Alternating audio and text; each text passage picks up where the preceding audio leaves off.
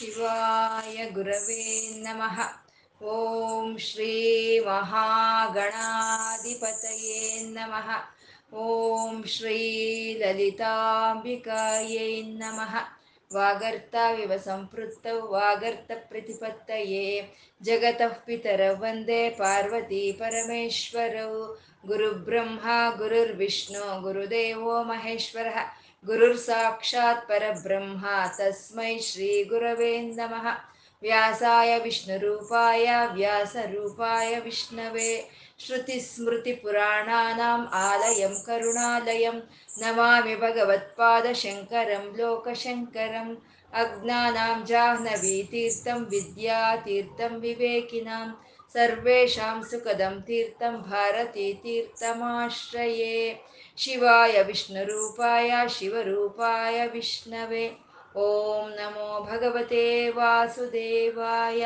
ಶ್ರೀಮಾತ್ರೇ ನಮಃ ನಾಮ ರೂಪ ರಹಿತವಾದ ಚೈತನ್ಯವನ್ನ ನಾವು ವಿಷ್ಣು ಸಹಸ್ರನಾಮದಲ್ಲಿ ನಾರಾಯಣ ಬ್ರಹ್ಮ ಅಂತ ಉಪಾಸನೆ ಮಾಡ್ತಾ ಇದ್ದೀವಿ ಸಾವಿರ ನಾಮಗಳು ಒಬ್ಬೊಂದೇ, ಸಾವಿರ ರೂಪಗಳು ಒಬ್ಬೊಂದೇ.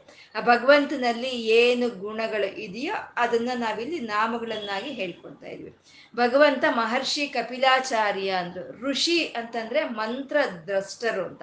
ಮಂತ್ರ ದ್ರಷ್ಟರು ಅಂದ್ರೆ ಮಂತ್ರವನ್ನ ದರ್ಶನ ಮಾಡೋ ಅಂತವ್ರು ಋಷಿಗಳು. ಅಂದ್ರೆ ಯಾವ ಋಷಿನಾದ್ರೂ ಸರಿ ಅವರಿಗೆ ಒಂದು ಇಂದ್ರಿಯಗಳಿಗೆ ಒಂದು ಮಿತಿ ಇರುತ್ತೆ. ಅವ್ರ ಶರೀರಕ್ಕೆ ಒಂದು ಮಿತಿ ಇರುತ್ತೆ ಅವ್ರ ಕಾಲಕ್ಕೆ ಒಂದು ಮಿತಿ ಇರುತ್ತೆ. ಹಾಗಾಗಿ ಆ ಅಪರಿಮಿತವಾದಂಥ ವೇದಗಳನ್ನ ತಿಳ್ಕೊಳ್ಳೋದಕ್ಕೆ ಯಾವ ಋಷಿಗಳಿಗೂ ಸಾಧ್ಯ ಇಲ್ಲ. ಪರಮಾತ್ಮ, ಭಗವಂತ, ನಾರಾಯಣ ಅವನು ಸಂಪೂರ್ಣವಾಗಿ ವೇದಗಳನ್ನೆಲ್ಲ ದರ್ಶಿಸಿದವನು. ಆ ವೇದಗಳನ್ನ ದರ್ಶಿಸ್ತಾ ಆ ವೇದ ಜ್ಞಾನವನ್ನು ಎಲ್ಲರಿಗೂ ಹಂಚಿದವನು. ಅವನು ಮಹರ್ಷಿ ಅಂತ ಹೇಳಿದ್ರು. ಕಪಿಲ ಕಪಿಲ ಅಂತಂದ್ರೆ ಪ್ರಕಾಶವನ್ನು ಕೊಡೋ ಅಂತ ಅವನು ಕಪಿಲನು ಅಂತ. ಹಾಗೆ ತನ್ನ ಜ್ಞಾನದೊಂದಿಗೆ ಸಮಸ್ತ ಪ್ರಾಣಿ ಪ್ರಕೃತಿಗೂ ಒಂದು ಆದರ್ಶವಾಗಿ ಎಲ್ಲನ್ನು ಮುಂದೆ ತಗೊಂಡು ಹೋಗ್ತಾ ಇರೋ ಅಂತ ಅವನು ಆಚಾರ್ಯ ಸ್ಥಾನದಲ್ಲಿ ನಿಂತಿರೋನು ಅವನು ಮಹರ್ಷಿ ಕಪಿಲಾಚಾರ್ಯ ಅಂತ ಅಂದ್ರು. ಶ್ರೀ ನಾರಾಯಣನ ಮಹರ್ಷಿ ಕಪಿಲಾಚಾರ್ಯ ಅಂತ ಇಲ್ಲಿ ಉಪಾಸನೆ ಮಾಡ್ಕೊಳ್ತಾ ಇರೋವಂಥದ್ದು ಆ ಕರ್ದಮ ಮಹರ್ಷಿ ದೇವಹುತಿಗೆ ಜನ್ಮ ತಾಳಿ ಬಂದಂತ ಕಪಿಲ ಋಷಿಗಳೇ, ಕಪಿಲ ಮಹರ್ಷಿಗಳೇ ಅವರು ನಾರಾಯಣನ ಅವತಾರ ಅಂತ ಹೇಳ್ತಾ ಇಲ್ಲಿ ಕಪಿಲ ಕಪಿಲ ಮಹರ್ಷಿ ಅವತಾರವನ್ನ ಈ ನಾಮದಲ್ಲಿ ನಮ್ಗೆ ಧ್ಯಾನಕ್ಕೆ ತರ್ತಾ ಇದ್ದಾರೆ. ಕೃತಜ್ಞ ಅಂದ್ರು, ಕೃತಜ್ಞ ಅಂದ್ರೆ ಮಾಡಿರೋದನ್ನ ತಿಳ್ಕೊಳ್ಳೋ ಅಂತದ್ದು ಕೃತಜ್ಞ. ಪರಮಾತ್ಮ ಮಾಡಿರೋದೇನು ಈ ಪ್ರಪಂಚವನ್ನು ಮಾಡಿದ್ದಾನೆ. ಈ ಪ್ರಪಂಚವನ್ನು ಸೃಷ್ಟಿ ಮಾಡಿರೋ ಪ್ರ, ಪರಮಾತ್ಮ ಈ ಪ್ರಪಂಚದಲ್ಲಿ ಪ್ರತಿ ಒಂದು ಕಣವನ್ನು ತಾನು ತಿಳ್ಕೊಳ್ತಾ ಇದ್ದಾನೆ ಅಂತ ಕೃತಜ್ಞ. ಮತ್ತೆ ಕೃತ ಅಜ್ಞ ಅಂದ್ರೆ ಕೃತ ಅಂದ್ರೆ ಮಾಡಿರೋದು, ಜ್ಞ ಅಂದ್ರೆ ಇರೋದು. ಅಂದ್ರೆ ತಾನು ಏನ್ ಮಾಡಿದಾನೋ ಅದರೊಳಗೆ ತಾನು ಇದಾನೆ ಅಂತ. ಅಂದ್ರೆ ಈ ವಿಶ್ವವನ್ನೆಲ್ಲ ತಯಾರು ಮಾಡಿರೋ ಅಂತ ಭಗವಂತ ಈ ವಿಶ್ವದೊಳಗೆ ತಾನು ಇದಾನೆ ಅಂತ ಹೇಳೋ ಅಂತ ನಾಮವೇ ಕೃತಜ್ಞ ಅಂತ. ಮತ್ತೆ ನಾವು ಯಾವಾಗ ಏನು ಮಾಡ್ತೀವಿ ಅಂತ ಎಲ್ಲವನ್ನು ಜ್ಞಾಪಕದಲ್ಲಿ ಇಟ್ಕೊಂಡಿರೋ ಅಂತ ಪರಮಾತ್ಮ ಅವನು ಕೃತಜ್ಞ. ಪತ್ರಂ ಪುಷ್ಪಂ ಫಲಂ ತೋಯಂ. ನಾವು ಭಕ್ತಿಯಿಂದ ಮನಸ್ಸಿಟ್ಟು ಆ ಭಗವಂತನಿಗೆ ಒಂದು ನಾಮ ಜಪವನ್ನು ಹೇಳಿದ್ವಾ, ಒಂದು ಮಂತ್ರವನ್ನು ಹೇಳಿದ್ವಾ, ಒಂದು ಹೂವನ್ನು ಕೊಟ್ವಾ, ಒಂದು ಹಣ್ಣನ್ನು ಕೊಟ್ವಾ, ಒಂದು ನಮಸ್ಕಾರ ಹಾಕಿದ್ವಾ, ಅದನ್ನ ಜ್ಞಾಪಕದಲ್ಲಿ ಇಟ್ಕೊಂಡು ನಮಗೆ ಸರಿಯಾದ ಸಮಯಕ್ಕೆ ಅದನ್ನ ನಮಗೆ ಕರಾವಲಂಬವನ್ನು ಕೊಡೋ ಅಂತ ಭಗವಂತ ಅವನು ಕೃತಜ್ಞ ಅಂತ. ಕೃಷ್ಣನ ಅವತಾರದಲ್ಲಿ ಇದ್ದಾಗ ಕೃಷ್ಣನ ಒಂದು ಕಲ್ಯಾಣವನ್ನು ನೋಡಬೇಕು, ಅವನ ವಿವಾಹವನ್ನು ನೋಡಬೇಕು. ನಾನು ಕೃಷ್ಣನ ವಿವಾಹವನ್ನು ನೋಡ್ಲಿಲ್ವಲ್ಲ ಅನ್ನೋ ಒಂದು ಕೊರತೆ ಯಶೋದಾಗಿ ನಿಂತೋಗಿರುತ್ತೆ. ಅದನ್ನ ಜ್ಞಾಪಕದಲ್ಲಿ ಇಟ್ಕೊಳ್ತಾನೆ, ಕೃಷ್ಣ, ಅಯ್ಯೋ ನನ್ನ ಸಾಕು ತಾಯಿ ಯಶೋದೆಗೆ ನನ್ನ ಕಲ್ಯಾಣವನ್ನು ನಾನು ನೋಡಿಸ್ಲಿಲ್ವಲ್ಲ ಅನ್ನೋದು ಜ್ಞಾಪಕದಲ್ಲಿ ಇಟ್ಕೊಂಡು ಅವನು ಕಲಿಯುಗದಲ್ಲಿ ಶ್ರೀನಿವಾಸನಾಗಿ ಬಂದು, ಆ ವಕುಳಾದೇವಿ ಯಶೋದೆಯೇ ವಕುಳಾದೇವಿಯಾಗಿ ಹುಟ್ಟಿ ಬರುವಂತಹದ್ದು. ಆ ವಕುಳಾದೇವಿಗೆ ತನ್ನ ಒಂದು ಕಲ್ಯಾಣವನ್ನ, ಶ್ರೀನಿವಾಸ ಕಲ್ಯಾಣವನ್ನ ವೈಭವೋಪೇತವಾಗಿ ದರ್ಶನವನ್ನು ಕೊಡೋ ಅಂತ ಅವನು ಅವನು ಕೃತಜ್ಞ ಅಂತ ಹೇಳಿದ. ಮಾಡಿದ್ದನ್ನ ಜ್ಞಾಪಕ ಇಟ್ಕೊಳ್ಳೋ ಅಂತ ಪರಮಾತ್ಮ ಕೃತಜ್ಞ ಮೇದಿನಿ ಪತಿ ಅಂದ್ರೆ ಒಂದು ಒಂದು ನೀರಿನಿಂದ ಒದ್ದೆ ಆಗ್ತಾ, ನೀರಿನಿಂದ ಮುಳುಗೋಗ್ತಾ ಅಂದ್ರೆ ಸಮುದ್ರದಲ್ಲಿ ಮುಳುಗಿ ಹೋಗ್ತಾ, ಮೇಲಿಂದ ಬರುವಂತ ನೀರಿನಲ್ಲಿ ಒದ್ದೆ ಆಗ್ತಾ, ಯಾವುದು ಕಾಪಾಡ್ತಾ ಇದೆಯೋ ಅದನ್ನೇ ಮೇದಿ ಅಂತ ಹೇಳೋದು. ಅಂದ್ರೆ ಭೂಮಿ. ಈ ಭೂಮಿನೇ ಸಮುದ್ರದಲ್ಲಿ ಮುಳುಗಿ ಹೋಗ್ತಾ, ಈ ಮೇಲಿನ ಒಂದು ಮಳೆಯ ನೀರಿನಿಂದ ಒದ್ದೆ ಆಗ್ತಾ, ಈ ಸಮಸ್ತ ಪ್ರಾಣಿ ಪ್ರಕೃತಿಯನ್ನು ಪೋಷಣೆ ಮಾಡ್ತಾ ಇದೆ. ಅಂತ ಭೂಮಿಗೆ ಪತಿಯಾದಂಥ ಪರಮಾತ್ಮ ಮೇದಿನಿ ಮೋ ಮೇದಿನಿ ಪತಿ ಅಂತ ಹೇಳ್ತಾ ತ್ರಿಪದ ಅಂತ ಹೇಳಿದ್ರು. ತ್ರಿಪದ ಅಂದ್ರೆ ಮೂರು ಪಾದಗಳಿಂದ ಮೂರು ಲೋಕಗಳನ್ನ ಆಕ್ರಮಿಸ್ಕೊಂಡಂತ ಪರಮಾತ್ಮ ತ್ರಿಪದ ಅಂತ ಹೇಳೋದು. ಮತ್ತೆ ಪುರುಷ ಪ್ರಕೃತಿ ಪರಮ ಅನ್ನೋ ಒಂದು ಮೂರು ಜ್ಞಾನಗಳನ್ನ ಜ್ಞಾನತ್ರಯ ಅಂತ ಹೇಳ್ತಾರೆ. ಈ ಜ್ಞಾನತ್ರಯವನ್ನ ಈ ಪ್ರಪಂಚಕ್ಕೆ ಉಪದೇಶ ಮಾಡಿದಂತ ಕಪಿಲಾಚಾರ್ಯರೇ ಅವರೇ ತ್ರಿಪದ ಅಂತ ಹೇಳೋದು. ಅಂದ್ರೆ ಮೂರು ಲೋಕಗಳಲ್ಲಿ ಆಕ್ರಮಿಸ್ಕೊಂಡಿರೋ ಅಂತ ತತ್ವ ಏನಿದೆಯೋ ಅದೇ ತ್ರಿಪದ ಅಂತ. ಈ ತ್ರಿಪದ ಅನ್ನ ಅಂತ ಹೇಳೋ ಅಂಥದ್ರಲ್ಲಿ, ಆ, ಒಂದು ಸ್ಥಾನವನ್ನು ತೋರಿಸ್ತಾ ಇದ್ದಾರೆ. ಅಂದ್ರೆ ಜಾಗೃತ್ ಸ್ವಪ್ನ ಸುಷುಪ್ತಿಗಳನ್ನು ದಾಟಿ ಹೋದಾಗ ಆ ತುರಿಯ ಸ್ಥಿತಿಯಲ್ಲಿ ಬರೋ ಅಂಥ ಒಂದು ಅನುಭವವೇ ಅದೇ ತ್ರಿಪದ ತ್ರಿಪದ ಸ್ಥಾನ ಅಂತ ಹೇಳ್ತಾ ಇದ್ದಾರೆ. ಆ ತ್ರಿಪದ ಆದ ಪರಮಾತ್ಮ ತ್ರಿದಶಾಧ್ಯಕ್ಷ ಅಂತ. ಅಂದ್ರೆ ಮೂರು ದಶೆಗಳಿಗೂ ಅವನೇ ಅಧ್ಯಕ್ಷನು. ಮೂರು ದಶೆಗಳಂದ್ರೆ ಜಾಗೃತ್. ಸ್ವಪ್ನ ಸುಷುಪ್ತಿ ನಾವು ಎದ್ದಿರ್ಬೇಕಾದ್ರು, ನಾವು ಮಲಗಿದ್ರು, ನಾವು ಸ್ವಪ್ನದಲ್ಲಿದ್ರು ನಮ್ಗೆ ಅಧ್ಯಕ್ಷತೆಯನ್ನು ಯಾರು ವಹಿಸ್ತಾ ಇದ್ದಾರೋ ಆ ಆತ್ಮ ಚೈತನ್ಯವೇ ತ್ರಿದಶಾಧ್ಯಕ್ಷ ಅಂತಂದ್ರು. ತ್ರಿದಶರು ಅಂತಂದ್ರೆ ಯಾವಾಗ್ಲೂ ಮೂವತ್ತನೇ ವಯಸ್ಸಿನಲ್ಲಿ ನಿಂತು ಹೋಗುವಂತ ದೇವತೆಯರು ಅವ್ರನ್ನ ತ್ರಿದಶರು ಅಂತ ಹೇಳ್ತಾರೆ. ಅವ್ರಿಗೆ ಮೂರೇ ದಶೆಗಳಿರೋದು. ಬಾಲ್ಯ, ಕೌಮಾರ್ಯ, ಯೌವನ ಅಷ್ಟೇ. ನಮ್ಗಿದ್ದ ಹಾಗೆ ವಾರ್ಧಕ್ಯ, ಮರಣ ಅನ್ನೋದು ಅವ್ರಿಗಿಲ್ಲ. ಅಂತ ದೇವತೆಯನ್ನ ತ್ರಿದಶರು ಅಂತ ಹೇಳ್ತಾರೆ. ಅವ್ರಿಗೂ ಅಧ್ಯಕ್ಷತೆಯನ್ನು ವಹಿಸ್ತಾ ಇರುವಂತ ಶ್ರೀಮನ್ ನಾರಾಯಣ ತ್ರಿದಾ, ತ್ರಿದಶಾಧ್ಯಕ್ಷ. ಮಹಾಶೃಂಗ. ಶೃಂಗ ಅಂದ್ರೆ ಕೋಡುಗಳು. ಆ ಕೋಡುಗಳನ್ನ ಯಾರು ಹೊಂದಿದ್ರೋ, ಯಾವ ಕೋಡುಗಳಿಂದ ಸಮಸ್ತ ಪ್ರಪಂಚವನ್ನು ರಕ್ಷಣೆ ಮಾಡ್ತಾ ಇದ್ದಾನೋ, ಅವನೇ ಮಹಾಶೃಂಗ ಅಂತ ಹೇಳಿದ್ರು. ಮಹಾಶೃಂಗ ಅಂತಂದ್ರೆ ಜಾಗೃತ ಸ್ವಪ್ನ ಸುಷುಪ್ತಿಗಳನ್ನ ದಾಟಿ ಹೋದ್ಮೇಲೆ ಆ ತುರಿಯ ಸ್ಥಿತಿನೇ ಅದೇ ಉನ್ನತವಾದಂಥ ಶೃಂಗ, ಅದೇ ಒಂದು ಬೆಟ್ಟದ ಒಂದು ಸ್ಥಾನ, ಅದೇ ಅತ್ಯುನ್ನತವಾದ ಸ್ಥಾನವನ್ನ ಅಲಂಕರಿಸಿಕೊಂಡಿರುವಂಥ ನಾರಾಯಣನೇ ಅವನೇ ಮಹಾಶೃಂಗ ಅಂತ ಕೃತಾಂತ ಕೃತ್ ಅಂತ ಅಂದ್ರು. ಮಾಡಿರೋದನ್ನ ಮತ್ತೆ ಅಂತ್ಯಗೊಳಿಸುವಂತ ಕಾರ್ಯವನ್ನು ಮಾಡೋ ಅಂತ ನಾರಾಯಣನು ಅವನು ಕೃತಾಂತ ಕೃತ್ ಅಂತ ಹೇಳಿದ್ರು. ಇನ್ನು ಮುಂದಿನ ಶ್ಲೋಕ ಐವತ್ತೆಂಟನೆಯ ಶ್ಲೋಕ ಮಹಾವರಾಹೋ ಗೋವಿಂದ ಸುಷೇಣ ಕನಕಾಂಗದಿ, ಗುಹ್ಯೋ ಗಭೀರೋ ಗಹನೋ ಗುಪ್ತಶ್ಚಕ್ರ ಗದಾಧರ. ಐವತ್ತೆಂಟನೆಯ ಶ್ಲೋಕ ಒಂಬತ್ತು ನಾಮಗಳಿಂದ ಕೂಡಿರುವಂತಹದ್ದು. ಮಹಾವರಾಹ ಗೋವಿಂದ ಸುಷೇಣ ಕನಕಾಂಗದಿ, ಗುಹ್ಯ ಗಭೀರ ಗಹನ ಗುಪ್ತ ಚಕ್ರ ಗದಾಧರ ಅಂತ ಒಂಬತ್ತು ನಾಮಗಳಿಂದ ಕೂಡಿರುವಂತ ಶ್ಲೋಕ ಇದು. ಮಹಾವರಾಹ ಅಂತ ಇದ್ದಾರೆ. ಮಹಾವರಾಹ. ಈ ಮುಂದೆ ಹಿಂದಿಗ ಹಿಂದಿನ ಶ್ಲೋಕದಲ್ಲಿ ಮೇದಿನಿಪತಿಯಿಂದ ಹಿಡಿದು ನಮ್ಗೆ ಹೇಳ್ಕೊಂಡು ಬರ್ತಾ ಇರೋವಂಥದ್ದು ವರಾಹ ಅವತಾರವನ್ನೇ ಹೇಳ್ಕೊಂಡು ಬರ್ತಾ ಇದ್ದಾರೆ. ಮೇದಿನಿಪತಿ ಅಂದ್ರೆ ಆ ಭೂಮಿ, ಆ ಹಿರಣ್ಯಾಕ್ಷಣ ಒಂದು ಇದಕ್ಕೆ ಆ ಭೂಮಿ ಹೋಗಿ ಸಮುದ್ರದಲ್ಲಿ ನೆಂದು ಹೋಗಿರುತ್ತೆ. ಅದನ್ನ ಮೇದಿನಿಪತಿ ಅಂತ ಹೇಳಿದ್ರು. ತ್ರಿಪದ ಅಂತ ಹೇಳೋ ಅಂತದ್ರಲ್ಲಿ ಈ ವರಾಹನಿಗೆ ಮೂರು ಕೊಂಬೆ ಮೂರು ಒಂದು ಗೋಪುರಗಳ ಹಾಗೆ ಇರುತ್ತಂತೆ. ಅಂದ್ರೆ ಅದನ್ನ ಕಕುರ ಅಂತ ಹೇಳ್ತಾರೆ ಸಂಸ್ಕೃತದಲ್ಲಿ, ಗೋಪುರದ ಹಾಗೆ. ಅಂದ್ರೆ ಇವಾಗ ಎತ್ತಿಗೂ, ಎಮ್ಮೆಗೂ ಹಿಂಗ್ ಮೇಲೆ ಒಂದು ಗೋಪುರದ ತರ ಬಂದಿರುತ್ತೆ. ಆ ರೀತಿ ವರಾಹನಿಗೆ ಮೂರು ಇರುತ್ತೆ. ಆಗ ಮೂರು ಗೋಪುರಗಳನ್ನ ಹೊಂದಿರೋ ಅಂತ ಅವನು ವರಾಹ ಅಂತ ಹೇಳಿದ್ರು. ಅವನೇ ಮಹಾಶೃಂಗ ಅಂತಂದ್ರು ಮಹಾಶೃಂಗ ಅಂದ್ರೆ ಅತ್ಯಂತ ಒಂದು ಶಕ್ತಿಯುತವಾದಂತ ಒಂದು ಕೋರೆಗಳನ್ನು ಯಾರು ಹೊಂದಿದ್ರು, ಅವನೇ ಮಹಾಶೃಂಗ. ಅವನೇ ಕೃತಾಂತ ಕೃತ್ ಅಂದ್ರೆ ಆ ಹಿರಣ್ಯಾಕ್ಷನ ಮಾಡಿದಂತ ಒಂದು ಕೃತ್ಯವನ್ನ ಅಂತ್ಯಗೊಳಿಸಿದಂತ ವರಾಹನವನು ಅಂತ ಹೇಳ್ತಾ, ಇವಾಗ ಆ ಮಹಾವರಾಹ ಅಂತ ಹೇಳೋದ್ರಲ್ಲಿ ಅದನ್ನ ಖಚಿತಪಡಿಸ್ತಾ ಇದ್ದಾರೆ. ಇದು ವರಾಹ ಅವತಾರಕ್ಕೆ ಸಂಬಂಧಪಟ್ಟಂತ ನಾಮಗಳು ಅಂತ ಇಲ್ಲಿ ಖಚಿತಪಡಿಸ್ತಾ ಇದ್ದಾರೆ ಮಹಾವರಾಹ ಅಂತ ಹೇಳೋದ್ರಲ್ಲಿ. ಈ ಹಿರಣ್ಯಾಕ್ಷನು, ಅವನು ಕಶ್ಯಪ ಮಹರ್ಷಿಯ ಮಗನು. ಅತ್ಯಂತ ಶಕ್ತಿ ಉಳ್ಳಂಥವ್ನು ಅತ್ಯಂತ ಪರಾಕ್ರಮ ಹೊಂದಿರೋ ಅಂಥವ್ನು ಅತ್ಯಂತ ಪ್ರಕಾಶದಿಂದ ಕೂಡಿರೋ ಯಾಕೆಂದರೆ ಯಾಕೆಂದ್ರೆ ಕಶ್ಯಪ ಮಹರ್ಷಿಗಳ ಮಗನ ಅಲ್ವಾ ಅಂತ ಪ್ರಕಾಶ ಅವನಲ್ಲಿ ಇತ್ತು. ಆದ್ರೆ ಅವನ ಒಂದು ಶಕ್ತಿಯನ್ನಾಗಬಹುದು, ಅವನ ಒಂದು ಪರಾಕ್ರಮವನ್ನಾಗಬಹುದು, ಅವನ ಒಂದು ಪ್ರಕಾಶವನ್ನಾಗಬಹುದು, ಅವನು ಒಳ್ಳೆ ಕೆಲಸಗಳಿಗೆ ಬಳಸ್ಲಿಲ್ಲ. ಬದಲಾಗಿ ಕೆಟ್ಟ ಕೆಲಸಗಳಿಗೆ ಬಳಸ್ಕೊಂಡು ಅವನ ಅಸುರ ಅಂತ ಅಳ, ಅಂತ ಅನ್ಸ್ಕೊಳ್ತಾನೆ ಅವನು. ಆ ಅಸುರನಾದಂತ ಹಿರಣ್ಯಾಕ್ಷನು ಅವನೇನ್ ಮಾಡ್ತಾನೆ, ಈ ಭೂಮಿಯನ್ನ ಸಮುದ್ರದ ಒಳಕ್ಕೆ ಬಚ್ಚಿಟ್ಬಿಡ್ತಾನೆ. ಆ ಭೂಮಿಯನ್ನ ಸಮುದ್ರದೊಳಕ್ಕೆ ಬಚ್ಚಿಟ್ಬಿಟ್ಟು ಅವನೇನ್ ಮಾಡ್ತಾನೆ? ದೋ ದೇವಲೋಕಕ್ಕೆ ಹೋಗ್ತಾನೆ. ದೇವಲೋಕಕ್ಕೆ ಹೋಗಿ ಎಲ್ಲರಿಗೂ ಸವಾಲ್ ಹಾಕ್ತಾನೆ. ಬನ್ನಿ ಬನ್ನಿ ನನ್ನ ಜೊತೆ ಯುದ್ಧ ಮಾಡಿ. ಯಾರು ಯುದ್ಧ ಮಾಡ್ತಿರೋ ನನ್ನ ಜೊತೆ ಬನ್ನಿ ಬನ್ನಿ ಅಂತ ಸವಾಲ್ ಹಾಕ್ತಾರೆ. ಆದರೆ ದೇವತೆಯರು ಯಾರು ಮುಂದೆ ಬರಲ್ಲ ಅವನ ಜೊತೆ ಯುದ್ಧಕ್ಕೆ. ಯಾಕೆ ಅಂದರೆ ಎಂತ ದೇವತೆಯರಾದರೂ ಹಾಗೆ, ಆಗಿರ್ಬೋದು, ಅವ್ರ ಕಾಲ ಅನ್ನೋದು ಒಂದು ಸರಿಯಾಗಿಲ್ಲ ಅಂದ್ರೆ ದೃಷ್ಟರ ಜೊತೆ ನಾವು ತಲೆ ಹಾಕ್ಕೋಬಾರ್ದು ಅವ್ರನ್ನ ಎದುರು ಹಾಕ್ಕೋಬಾರ್ದು ಅಂತ. ನಮ್ಮ ಸಮಯ ಸರಿಯಾಗಿಲ್ಲ ಅಂದಾಗ ನಾವು ಸುಮ್ಮನೆ ಇದ್ಬಿಡ್ಬೇಕು ಅಂತ ದೇವತೆಯರು ಏನು ಮಾಡ್ತಾರೆ, ಆ ಹಿರಣ್ಯಾಕ್ಷನ್ ತಂಟೆಗೆ ಹೋಗ್ದಲ್ಲೇ ಸುಮ್ಮನೆ ಇದ್ಬಿಡ್ತಾರೆ. ಒಂದ್ ಸ್ವಲ್ಪ ಕಾಲ ಅಲ್ಲಿ ಓಡಾಡ್ತಾನೆ ಹಿರಣ್ಯಾಕ್ಷ ಓಡಾಡ್ತಾನೆ ದೇವಲೋಕದಲ್ಲಿ. ಆಮೇಲೆ ಅವನಿಗೆ ನೀರಿಗೆ ಬೀಳ್ಬೇಕು ಅಂತ ಅನ್ಸುತ್ತೆ. ಆ ನೀರಿಗೆ ಬೀಳ್ಬೇಕು ಅಂತ ಅನ್ಸ್ದಾಗ ಅವನು ಬರ್ತಾನೆ ನಮ್ಮ ಥರ ತೊಟ್ಟಿನೋ ಸ್ವಿಮ್ಮಿಂಗ್ ಪೂಲಲ್ಲೋ ಬೀಳಲ್ಲ, ಬಂದು ಸಮುದ್ರದಲ್ಲಿ ಬೀಳ್ತಾನೆ ಅವನು. ಮಹಾ ಅದು ಆಕಾರ ಅಲ್ವ ಅದು. ಸಮುದ್ರದಲ್ಲಿ ಅವನು ಬಿದ್ದ ಏಟಿಗೆ ಆ ಜರ ಚರಗಳೆಲ್ಲನೋ ಸಮುದ್ರದಲ್ಲಿ ಇರುವಂತ ಪ್ರಾಣಿಗಳೆಲ್ಲ ಕಂಗಾಲ್ ಆಗೋಗುತ್ತವೆ ಈ ಸಮುದ್ರದಲ್ಲಿ ಬರ್ತಾ ಇರುವಂತ ಅಲೆಗಳು ಸಹಿತ ಆ ಕೆರೆಟಗಳು, ಅಲೆಗಳು ಸಹಿತ ಇವನ ಒಂದು ಪರಾಕ್ರಮದಲ್ಲಿ ಅಣಿಗೆ ಹೋಗುತ್ತೆ. ಸಮುದ್ರದಲ್ಲಿ ಕೆರೆಟಗಳೇ ಅಣಿಗೆ ಹೋಗುವಂತ ಒಂದು ಪರಿಸ್ಥಿತಿ ಬರುತ್ತೆ.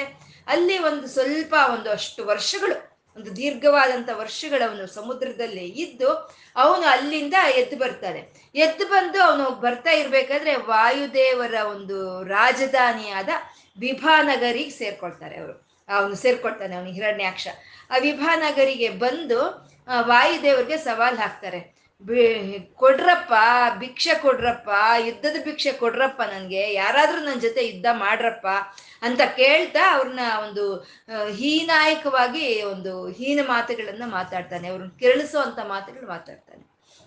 ವಾಯುದೇವರು ಸ್ವಲ್ಪ ಬುದ್ಧಿಯನ್ನು ಉಪಯೋಗಿಸ್ತಾರೆ. ಅಷ್ಟೊತ್ತಿಗೆ ಸಮಯ ಬಂದಿದೆ. ಅವನಿಗೆ ಹಿರಣ್ಯಾಕ್ಷನ್ಗೆ ಒಂದು ಆ ವಿನಾಶ ಕಾಲ ಅನ್ನೋದು ಬಂದಿದೆ. ಆ ವಾಯುದೇವರು ಏನ್ ಮಾಡ್ತಾರೆ? ನಾವೆಲ್ಲ ನಿನ್ ಜೊತೆ ಯುದ್ಧ ಮಾಡಕ್ಕೂ ಆಗಲ್ಲ. ನಿನ್ಗೆ ಆ ಯುದ್ಧದ ಭಿಕ್ಷೆಯನ್ನು ನಿಂಗೆ ಇಡೋದಕ್ಕೂ ಆಗಲ್ಲ. ನಾರಾಯಣ ಇದ್ದಾನೆ, ಹರಿ ಇದ್ದಾನೆ.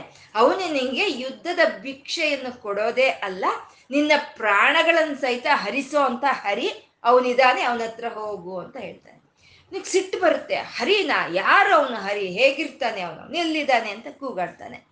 ಅವಾಗ ನಾರದರು ಹೇಳ್ತಾರೆ, ಇವಾಗ ಪ್ರಸ್ತುತ ಹರಿ ರಸಾತದಲ್ಲ ರಸಾತಲದಲ್ಲಿ ಇದ್ದಾರೆ ಅಂತ ಹೇಳ್ತಾರೆ. ರಸಾತಲ ಅಂದ್ರೆ ಸಮುದ್ರದ ತುದಿಯ ಒಂದು ಭಾಗವನ್ನೇ ರಸಾತಲ ಅಂತ ಹೇಳೋದು. ರಸಾತಲ ರಸಾತಲದಲ್ಲಿ ಇದ್ದಾರೆ ಅಂತ ನಾರದ ಹೇಳ್ತಾರೆ. ಸರಿ, ಬಂದ. ಇವನು ಹಿರಣ್ಯಾಕ್ಷ ಬಂದ. ಬಂದ್ರೆ ಅಷ್ಟೊತ್ತಕ್ಕೆ ಸರಿಯಾಗಿ ಇವನು ಭೂಮಿ ಮೇಯಲ್ಲಿ ಭೂಮಿಯನ್ನ ಸಮುದ್ರದೊಳಗೆ ಬಚ್ಚಿಟ್ಟಿರ್ತಾನಲ್ವ? ಆ ಒಂದು ಭೂಮಿಯನ್ನ ತನ್ನ ಮೂತಿ ಮೇಲೆ ಇಟ್ಕೊಂಡು ಅದನ್ನ ಮೇಲಕ್ಕೆ ತರ್ತಾ ವರಾಹನಾಗಿ ಕಾಣಿಸ್ತಾರೆ ಆ ವರಾಹನಾಗಿ ಇಂಥ ಭೂಮಿಯನ್ನ, ಇಂಥ ದೊಡ್ಡ ಭೂಮಿಯನ್ನ ತನ್ನ ಒಂದು ಮೂತಿ ಮೇಲೆ ಅದನ್ನ ಹೊತ್ಕೊಂಡು ಬರಬೇಕು ಅಂದ್ರೆ ಅವನಿನ ಆಕಾರ ಇನ್ ಎಷ್ಟು ದೊಡ್ಡದಾಗಿರಬಹುದು ಅದು. ಅತ್ಯಂತ ಒಂದು ಪರ್ವತದ ಹಾಗೆ, ಒಂದು ನೀಲಿ ಬಣ್ಣದಲ್ಲಿ ಪರ್ವತದ ಹಾಗೆ ಕಾಣಿಸುತ್ತಂತೆ ಅದು. ಅದಕ್ಕೆ ಅದು ಆ ಆಕಾರವನ್ನು ನೋಡಿದಂಥ ದೇವತೆಯರು ಎಲ್ಲ ಅವನು ವರಾಹ ಅಂತ, ಮಹಾವರಾಹ ಅಂತ ಹೇಳಿ ದೇವತೆಗಳೆಲ್ಲಾನು ಸ್ತುತಿಸಿದ್ರೆ ಅದೇ ಆಕಾರ ಹಿರಣ್ಯಾಕ್ಷನಿಗೆ ಒಂದು ಮೃಗದ ಹಾಗೆ ಕಾಣಿಸುತ್ತಂತೆ. ಒಂದು ಮೃಗದ ಹಾಗೆ.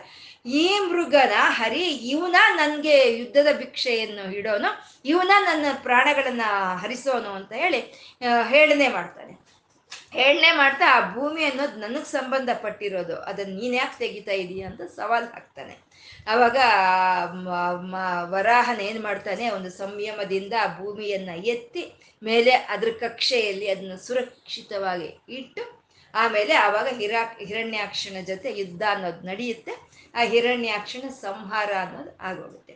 ಆ ರೀತಿ ಆ ಭೂಮಿಯನ್ನ ಸಮುದ್ರದಿಂದ ಎತ್ತಿ ಅದರ ಕಕ್ಷೆಯಲ್ಲೇ ಅದನ್ನ ಪುನರ್ ಪ್ರತಿಷ್ಠಾಪನ ಮಾಡಿದಂತ ನಾರಾಯಣನೇ ಅವನೇ ಮಹಾವರಾಹನು. ಅವನನ್ನೇ ಭೂವರಾಹ ಅಂತ ಹೇಳುವಂಥದ್ದು ಭೂವರಾಹನವನು ಆ ಭೂಮಿಯನ್ನ ಉದ್ಧಾರ ಮಾಡಿದಂಥ ಯಜ್ಞ ಸ್ವರೂಪನಾದಂಥ ಮಹಾವರಾಹನೇ ಅವನೇ ಭೂವರಾಹ ಅಂತ ಹೇಳಿದ್ರು. ಭೂಮಿ ಸ್ತುತಿಸುತ್ತೆ ಭೂಮಿ ಸ್ತುತಿಸುತ್ತೆ. ನನ್ನನ್ನು ಉದ್ಧಾರ ಮಾಡಿದವನು ನೀನು, ಮಹಾವರಾಹನ ನೀನು ಅಂತ ಭೂಮಿ ಸ್ತುತಿಸುವಂತಹದ್ದು ಹಾಗೆ ಸಮುದ್ರದ ಒಂದು ಅಡಿಯಲ್ಲಿ ಇದ್ದಂಥ ಭೂಮಿಯನ್ನ ತೆಗೆದು ಅದರ ಕಕ್ಷೆಯಲ್ಲಿ ಅದು ಇಡ್ತಾನೆ ಇದು ನಮಗೆ ಸೈಂಟಿಫಿಕ್ ಆಗೂ ನಮ್ಗೆ ಸೈನ್ಸ್ ಹೇಳೋದೂ ಅಷ್ಟೇ. ಭೂಮಿ ಎಲ್ಲಿಂದ ಬಂದಿದೆ ಅಂದ್ರೆ ಸಮುದ್ರದಿಂದಾನೇ ಭೂಮಿ ಬಂದಿರೋ ಅಂಥದ್ದು ಅಂತ ನಮ್ಮ ಸೈನ್ಸ್ ಹೇಳ್ತಾ ಇದೆ. ಹಾಗೆ ಸಮುದ್ರದ ಒಂದು ತುದಿಯಲ್ಲಿ ಬಚ್ಚಿಟ್ಟಿದ್ದಂಥ ಭೂಮಿಯನ್ನ ತೆಗೆದು ಅದರ ಕಕ್ಷೆಯಲ್ಲನ್ನೇ ಇಡೋ ಅಂತ ಅವನೇ ಅವನೇ ಮಹಾವರಾಹನು ಅಂತ ಹೇಳೋವಂಥದ್ದು ಮತ್ತೆ ಹಿರಣ್ಯಾಕ್ಷ ಅಂತಂದ್ರೆ, ಹಿರಣ್ಯ ಅಂದ್ರೆ ಬಂಗಾರ ಅಂತ.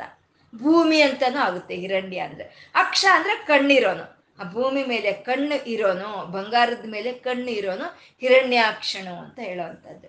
ಅಂದ್ರೆ ವೇದಗಳು ನಮಗೆ ಯಾವಾಗ ವೇದಗಳು ನೇರವಾಗಿ ಹೇಳುತ್ತೆ ಆ ನೇರವಾಗಿ ಹೇಳುತ್ತೆ ಇದನ್ನ ಇದ್ದಾಗೆ ನೇರವಾಗಿ ಹೇಳುತ್ತೆ. ಅಂದ್ರೆ ಎಲ್ಲರಿಗೂ ಸಂಬಂಧ ಪಟ್ಟಿರೋ ಅಂತ ಆಸ್ತಿ ನಂದು ಅಂತ ತಿಳ್ಕೊಬೇಡ. ಆ ರೀತಿ ತಿಳ್ಕೊಂಡ್ರೆ ನೀನು ಆ ಪರಮಾತ್ಮನ ಒಂದು ಸಿಟ್ಟಿಗೆ ನೀನು ಆಗ್ರಹಕ್ಕೆ ಗುರಿ ಆಗ್ಬೇಕಾಗುತ್ತೆ ಅಂತ ವೇದಗಳು ನಮಗೆ ನೇರವಾಗಿ ಹೇಳುತ್ತೆ.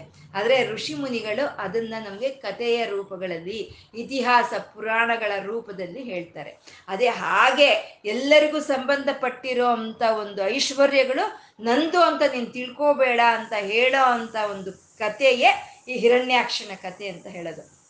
ಅವನೇನ್ ಮಾಡ್ದ? ಭೂಮಿ ಮೇಲೆ ಕಣ್ಣು ಹಾಕ್ದ. ಈ ಭೂಮಿ ಎಲ್ಲ ನನಗೇನೆ ಸಂಬಂಧಪಟ್ಟಿರೋ ಅಂತದ್ದು ಅಂತ. ಭೂಮಿ ಏನು ಸಂಬಂಧಪಟ್ಟಿರೋದಕ್ಕೆ ಕೌಂದ ಅದು. ಅವನ ತಾತನ ಮನೆ ವಸ್ತು ಅಲ್ವಲ್ಲ ಅದು? ಅದು ಎಲ್ಲರಿಗೂ, ಸಮಸ್ತ ಪ್ರಾಣಿ ಕೋಟಿಗೂ ಸಮಸ್ತ ಪ್ರಕೃತಿಗೂ ಸಂಬಂಧಪಟ್ಟಿರೋ ಅಂತ ಭೂಮಿಯನ್ನ ನನ್ನದು ಇದು ಅಂತ ಹೇಳಿ ಅವನು ಯಾವಾಗ ಸಮುದ್ರದ ಒಳಕ್ಕೆ ಬಚ್ಚಿಟ್ನೋ ಅದು, ಆವಾಗ ಅದು ಹರಿಯ ಒಂದು ಸಿಟ್ಟಿಗೆ, ಹರಿಯ ಒಂದು ಆಗ್ರಹಕ್ಕೆ ಅವನು ತುತ್ತಾಗಿ ಅವನು ಸಂಹಾರ ಆಗಿ ಹೋಗುವಂಥದ್ದು. ಅಂದ್ರೆ ಎಲ್ಲರಿಗೂ ಸೇರಿರೋ ಅಂಥದ್ದನ್ನ ಇದು ನಂದು ಅಂತ ನಾವು ಯಾವಾಗಲೂ ಭಾವಿಸ್ಬಾರ್ದು. ಎಲ್ಲರಿಗೂ ಹತ್ತು ಜನಕ್ಕೆ ಸೇರಿರೋ ಅಂಥದ್ದು ಇದು ನಂದೇ ಅಂತ ನಾವು ಯಾವಾಗ ಭಾವಿಸ್ತೀವೋ, ಆವಾಗ ಆ ಭಗವಂತನ ಒಂದು ಆಗ್ರಹಕ್ಕೆ ನಾವು ಗುರಿ ಆಗಬೇಕಾಗುತ್ತೆ ಅಂತ ಹೇಳೋ ಅಂಥ ಪುರಾಣ ಕಥೆಯೇ ಇದು. ಹಿರಣ್ಯಾಕ್ಷಣ ಕತೆ ಅಂತ ಹೇಳೋದು. ಇವಾಗ ನೋಡ್ತಾ ಇರ್ತೀವಿ ನಾವು, ನಮ್ದು ಈ ರಾಜ್ಯ, ನಮ್, ನಮ್ದು ಆ ರಾಷ್ಟ್ರ, ನಮ್ದು ಈ ರಾಷ್ಟ್ರ, ಆ ನದಿಯಿಂದ ಬರೋ ಅಂತ ನೀರು ನಮಗ್ ಸೇರ್ಬೇಕು. ಈ ನದಿಯಿಂದ ಬರೋ ಅಂತ ಹೆಚ್ಚಿನ ಪಾಲು ನೀರು ನಮಗ್ ಬರಬೇಕು. ಕಮ್ಮಿ ಪಾಲು ಅವ್ರಿಗೆ ಹೋಗ್ಬೇಕು ಅಂತ ಹೇಳಿ ಡ್ಯಾಮ್ಗಳು ಕಟ್ಬಿಡೋದು, ಬ್ರಿಡ್ಜ್ಗಳು ಕಟ್ಬಿಡ್ತೀವಿ. ಆ ಡ್ಯಾಮ್ಗಳು, ಬ್ರಿಡ್ಜ್ಗಳು ಕಟ್ಬಿಟ್ಟು ಅದು ನಿರಂತರ ಸತತವಾಗಿ ಹರಿಬೇಕಾಗಿರುವಂತ ನದಿನ ಅಲ್ಲಿ ನಿಲ್ಲಿಸ್ಬಿಡ್ತಾ ಇದೀವಿ ನಾವು ನಿಲ್ಲಿಸ್ಬಿಡ್ತಾ ಇದೀವಿ. ಸಮಸ್ತ ಪ್ರಾಣಿಕೋಟಿಗೂ, ಸಮಸ್ತ ಪ್ರಕೃತಿಗೂ, ಸಮಸ್ತ ಮನುಷ್ಯರಿಗೂ ಸೇರಿರೋ ಅಂತ ನೀರನ್ನ ಇದು ನಂದ, ನನ್ನ ರಾಷ್ಟ್ರಕ್ಕೆ ಸೇರ್ಬೇಕು ಅಂತ ನಾವು ಏನ್ ಏನ್ ಮಾಡ್ತಾ ಇದೀವಿ? ಡ್ಯಾಮನ್ ಕಟ್ಕೊಳ್ತಾ ಇದೀವಿ. ಡ್ಯಾಮನ್ ಕಟ್ಟಿ ಆ ನೀರನ್ನೇ ಅಲ್ಲಿ ನಾವು ಶೇಖರಣೆ ಮಾಡ್ತಾ ಇದೀವಿ ಇದು ಯಾವತ್ತಿದ್ರೂ ಹರಿಯ ಆಗ್ರಕ್ಕೆ ನಾವು ಗುರಿ ಆಗ್ಬೇಕಾಗಿರುವಂತ ಕೆಲ್ಸಗಳೇ ಇವೆಲ್ಲನೂ. ಇವಾಗ ಚೈನಾದವ್ರು ಕಟ್ಟಿದ್ರು ಒಂದು ಅತ್ಯಂತ ದೊಡ್ಡದಾದಂತ ಒಂದು ಬ್ರಿಡ್ಜ್ ಅನ್ನು ಕಟ್ಟಿದ್ದಾರೆ ಅವರು, ಅತ್ಯಂತ ದೊಡ್ಡದು. ಈ ಪ್ರಪಂಚದಲ್ಲೇ ಈ ಭೂಮಿ ಮೇಲೆ ಅದು ಅತ್ಯಂತ ದೊಡ್ಡದಾದ ಡ್ಯಾಮ್ ಅನ್ನು ಕಟ್ಟಿದಾರಂತೆ ಅವರು. ಅವರು ಆ ಡ್ಯಾಮ್ ಕಟ್ಟಿದ ಮೇಲೆ ಈ ಭೂಮಿ ತಿರುಗೋದ್ರಲ್ಲಿ ಸೆಕೆಂಡ್ ಅಲ್ಲಿ ಎಷ್ಟೋ ಒಂದು ಭಾಗ ಅದು ನಿಧಾನ ಆಗಿದೆಯಂತೆ. ಆ ಭೂಮಿ ತಿರು, ಭೀಮು ಆ ಭೂಮಿ ತಿರುಗೋದೇ ನಿಧಾನ ಆಗಿದೆಯಂತೆ. ಅಂದ್ರೆ ಇದನ್ನೇ ಎಕೋಸಿಸ್ಟಮ್ ಅಂತ ಹೇಳ್ತೀವಿ, ಸಮತೋಲನೆ ಅಂತ ಹೇಳ್ತೀವಿ. ಈ ಸಮತೋಲನೆಯನ್ನ ಈ ಭೂಮಿ ಮೇಲೆ ಇಟ್ಟು ಪರಮಾತ್ಮ ರಕ್ಷಣೆ ಮಾಡ್ತಾ ಇದ್ದಾನೆ. ಎಲ್ಲರಿಗೂ ಸೇರ್ಬೇಕಾಗಿರೋ ಅಂಥದ್ದು ನನ್ಗೊಬ್ಬನಿಗೆ ಸೇರ್ಬೇಕು ಅಂತ ನಾವು ಯಾವಾಗ ಈ ರೀತಿ ಪ್ರಯತ್ನಗಳು ಮಾಡ್ತೀವೋ, ಆವಾಗ ನಮ್ಗೆ ಈ ಇಂಥ ಒಂದು ಆಗ್ರಹಕ್ಕೆ ನಾವು ಗುರಿ ಆಗ್ಬೇಕೇ ಬರುತ್ತೆ. ಅಂದ್ರೆ ಇದು ಎಲ್ಲ ಒಂದೇ ಅಂತ ತಿಳ್ಕೊಳ್ಳೋ ಅಂತದ್ದೇ ಒಂದು ಅದು, ಅದನ್ನೇ ನಮ್ಮ ಋಷಿ ಮುನಿಗಳ, ಅದನ್ನೇ ವಿಷಣ್ ಅಂತ ಹೇಳ್ತೀವಿ ನಾವು, ವಿಷಣ್ ಅಂತ ಹೇಳ್ತೀವಿ. ನಮ್ಮ ಭಾರತೀಯ ಋಷಿ ಮುನಿಗಳು ಹೇಳಿದ್ರು, ವಸುದೈಕ ಕುಟುಂಬ ಅಂತ ಹೇಳಿದ್ರು. ವಸುದೈಕ ಕುಟುಂಬ ಅಂತ ಹೇಳಿದ್ರೆ. ಎಂತ ಜ್ಞಾನ ಎಂತ ದೂರದೃಷ್ಟಿ ಅಲ್ವಾ? ವಸುದೈಕ ಕುಟುಂಬ ಅಂತ ಅಂದ್ರೆ ಈ ಭೂಮಿ ಎಲ್ಲ ಒಂದೇ ಕುಟುಂಬ ಅಂತ ಹೇಳೋವಂಥದ್ದು ಆ ರೀತಿ ಇದ್ದಿದ್ರೆ ಇವತ್ತು ಈ ಭೂಮಿ ಎಲ್ಲ ಒಂದೇ ಕುಟುಂಬ ಅನ್ನೋಂಥ ರೀತಿ ಇವತ್ತು ಇದ್ದಿದ್ರೆ ಕಾಶ್ಮೀರ ನಂದು, ಉಕ್ರೇನ್ ನಂದು, ಇನ್ನೊಂದು ನಂದು, ಮತ್ತೊಂದು ನಂದು ಅನ್ನೋ ಕಿತ್ಲಾಟಗಳು ಇವತ್ತು ನಡೀತಾ ಇತ್ತಾ? ನಡೀತಾ ಇರ್ಲಿಲ್ಲ ಅಲ್ವಾ ಅದು ಒಂದೇ ಕುಟುಂಬವಾಗಿದ್ದಿದ್ದೆ ಇವಾಗ ಇದೆಲ್ಲ ಕೇಳಿದ್ರೆ ನಮಗೆ ಇದೆಲ್ಲ ಅಪಹಾಸ್ಯ ಅಂತ ಅನ್ಸುತ್ತೆ. ಇದೆಲ್ಲ ಎಲ್ಲಾದರೂ ಸಾಧ್ಯ ಆಗೋದಾ ಅಂತ ಅನ್ಸುತ್ತೆ. ಅಂದ್ರೆ ನಾವು ಈ ಒಂದು ಈ ತಂತ್ರಜ್ಞಾನ, ಈ ಒಂದು ಕಲ್ಚರು ಅಂತ ಹೇಳ್ಕೊಂಡು ನಾವು ಅಷ್ಟು ದೂರ ಬಂದ್ಬಿಟ್ಟಿದ್ದೀವಿ. ನಾವು ಅದರಿಂದ ಅಷ್ಟು ದೂರ ಬಂದ್ಬಿಟ್ಟು ಅದನ್ನು ನಾವು ಅರ್ಥ ಸಹಿತ ಮಾಡ್ಕೊಳಕ್ ಆಗ್ದಲೇ ಇರೋಷ್ಟು, ಊಹೆ ಸಹಿತ ಮಾಡ್ಕೊಳಕ್ ಆಗ್ದಲೇ ಇರೋಷ್ಟು ಮುಂದೆ ನಾವು ಬಂದ್ಬಿಟ್ಟಿದ್ದೀವಿ. ಆದರೆ ಎಲ್ಲ ಪ್ರಪಂಚವೆಲ್ಲ ಒಂದೇ ಅಂತ ತಿಳ್ಕೊಂಡಿದ್ರೆ, ಎಲ್ಲ ಈ ಪ್ರ ಪರಮಾತ್ಮ ಕೊಟ್ಟಿರುವಂಥ ಐಶ್ವರ್ಯಗಳೆಲ್ಲ ಎಲ್ಲಾರ್ಗೂ ಸೇರ್ಬೇಕಾಗಿರೋದು ಅಂತ ತಿಳ್ಕೊಂಡ್ರೆ, ಆವಾಗ ನಾವು ಭಗವಂತನ ಒಂದು ಅನುಗ್ರಹಕ್ಕೆ ಪಾತ್ರರಾಗ್ತೀವಿ ಇಲ್ಲ, ನಾ ಹತ್ತು ಜನಕ್ಕೆ ಸೇರಿರೋದು ನನಗೆ ಸೇರಬೇಕು ಅಂತ ಅಂದ್ಕೊಂಡಾಗ ಅವನ ಆ ಆಗ್ರಹಕ್ಕೆ ನಾವು ಪಾತ್ರವಾರಾಗ್ತೀವಿ ಅಂತ ಹೇಳೋ ಅಂಥದ್ದೇ ಈ ಹರ ಹಿರಣ್ಯಾಕ್ಷನ ಒಂದು ಇದು ಅಂತ ಹೇಳೋದು. ಅವನೆಲ್ಲರಿಗೂ ಸೇರಿರೋಂಥ ಭೂಮಿಯನ್ನು ಅವನು ತಗೊಂಡೋಗಿ ಸಮುದ್ರದಲ್ಲಿ ಬಚ್ಚಿಟ್ಟ ಆ ಹರಿಯ ಆಗ್ರಹಕ್ಕೆ ಗುರಿಯಾದ, ಗುರಿಯಾಗಿ ಅವನು ಪ್ರಾಣಗಳವನು ಕಳ್ಕೋಬೇಕಾಯಿತು ಅಂತ ಮಹಾವರಾಹನಾಗಿ ಬಂದು ಪರಮಾತ್ಮ ಈ ಭೂಮಿಯನ್ನು ಉದ್ಧಾರ ಮಾಡಿದಂಥ ಯಜ್ಞ ಸ್ವರೂಪನಾದಂಥ ನಾರಾಯಣನ ಅವನು ಮ, ಮಹಾವರಾಹ ಅಂತ. ಮಹಾವರಾಹ ಅಂತ ಅಂದ್ರೆ ಶ್ರೇಷ್ಠರು, ಮಹಾತ್ಮರು, ಯಾರನ್ನ ವರಿಸ್ತಾರೋ ಅವನೇ ಮಹಾವರಾಹ ಅಂತ ಹೇಳೋದು. ಯಾವ ಶ್ರೇಷ್ಠರನ್ನ, ಯಾರನ್ನ ಪರಮಾತ್ಮ ವರಿಸ್ತಾನೋ ಅವರೇ ಮಹಾ, ಮಹಾತ್ಮರು, ಅವರೇ ಶ್ರೇಷ್ಠರು. ಅದನ್ನೇ ಮಹಾವರಾಹ ಅಂತ ಹೇಳುವಂಥದ್ದು, ಪರಮಾತ್ಮ ಮಹಾವರಾಹ ಅಂತ. ಗೋವಿಂದ ಅಂತ ಇದ್ದಾರೆ, ಗೋವಿಂದ, ಪರಮಾತ್ಮ ಗೋವಿಂದ ಅಂತ. ಗೋವಿಂದ ಅಂತಂದ್ರೆ ಗೋ ಗೋ ಗೋ ಅನ್ನೋದು ಭೂಮಿಗೆ ಹೇಳೋ ಅಂತ ಒಂದು ಪದ ಅಂತ ನಾವು ಅವಾಗಲೇ ಗೋಪತಿ ನಾಮದಲ್ಲಿ ಹೇಳ್ಕೊಂಡಿದ್ವಿ ಆ ಭೂಮಿಯನ್ನ ಉದ್ಧಾರದ ಉದ್ಧಾರ ಮಾಡಿದಂಥ ನಾರಾಯಣನ ಅವನೇ ಗೋವಿಂದ ಅಂತ. ಯಾಕೆಂದ್ರೆ ಆ ಭೂಮಿಯನ್ನ ಸಮುದ್ರದ ಅಡಿಯಲ್ಲಿ ಬಚ್ಚಿಟ್ಟಾಗ ಹಿರಣ್ಯಾಕ್ಷನು ಅದು ಯಾರಿಗೂ ತಿಳಿಲಿಲ್ಲ. ಬ್ರಹ್ಮದೇವರಿಂದ ಹಿಡಿದು ಯಾರಿಗೂ ತಿಳಿಲಿಲ್ಲ. ಯಾವ ಇಂದ್ರಚಂದ್ರ, ಸೂರ್ಯಾದಿ ಒಂದು ಯಾವುದಕ್ಕೂ ಭೂಮಿ ಎಲ್ಲಿದೆ ಅಂತ ತಿಳಿಲೇ ಇಲ್ಲ. ಅದನ್ನ ಸಮುದ್ರದ ಆಳದಲ್ಲಿ ಇರೋ ಅಂತ ಭೂಮಿಯನ್ನ ಕಂಡು ಹಿಡಿದು ಅದನ್ನ ಮತ್ತೆ ಅದರ ಸ್ಥಾನದಲ್ಲಿ ನಿಲ್ಸಿದಂತ ನಾರಾಯಣನೇ ಅವನೇ ಗೋವಿಂದನು ಅಂತ ಹೇಳುವಂಥದ್ದು ಆ ಗೋ ಅಂದ್ರೆ ಭೂಮಿ. ಆ ಭೂಮಿಯನ್ನ ಉದ್ಧಾರ ಮಾಡಿ ಅದರ ಸ್ಥಾನದಲ್ಲಿ ಇಟ್ಟಂತ ಹರಿ ಅವನು ಗೋವಿಂದ ಅಂತ. ಈ ಗೋ ಅನ್ನೋ ಶಬ್ದಕ್ಕೆ ಗೋವುಗಳು ಅಂತ, ವೇದವಾಕುಗಳು ಅಂತ, ಇಂದ್ರಿಯಗಳು ಅಂತ, ಸೂರ್ಯ, ಚಂದ್ರ ಅಂತ, ಆಕಾಶ ಅಂತ ಅನೇಕವಾದ ಅರ್ಥಗಳಿಂದ ಕೂಡಿರೋ ಅಂಥದ್ದು ಈ ಗೋ ಶಬ್ದ.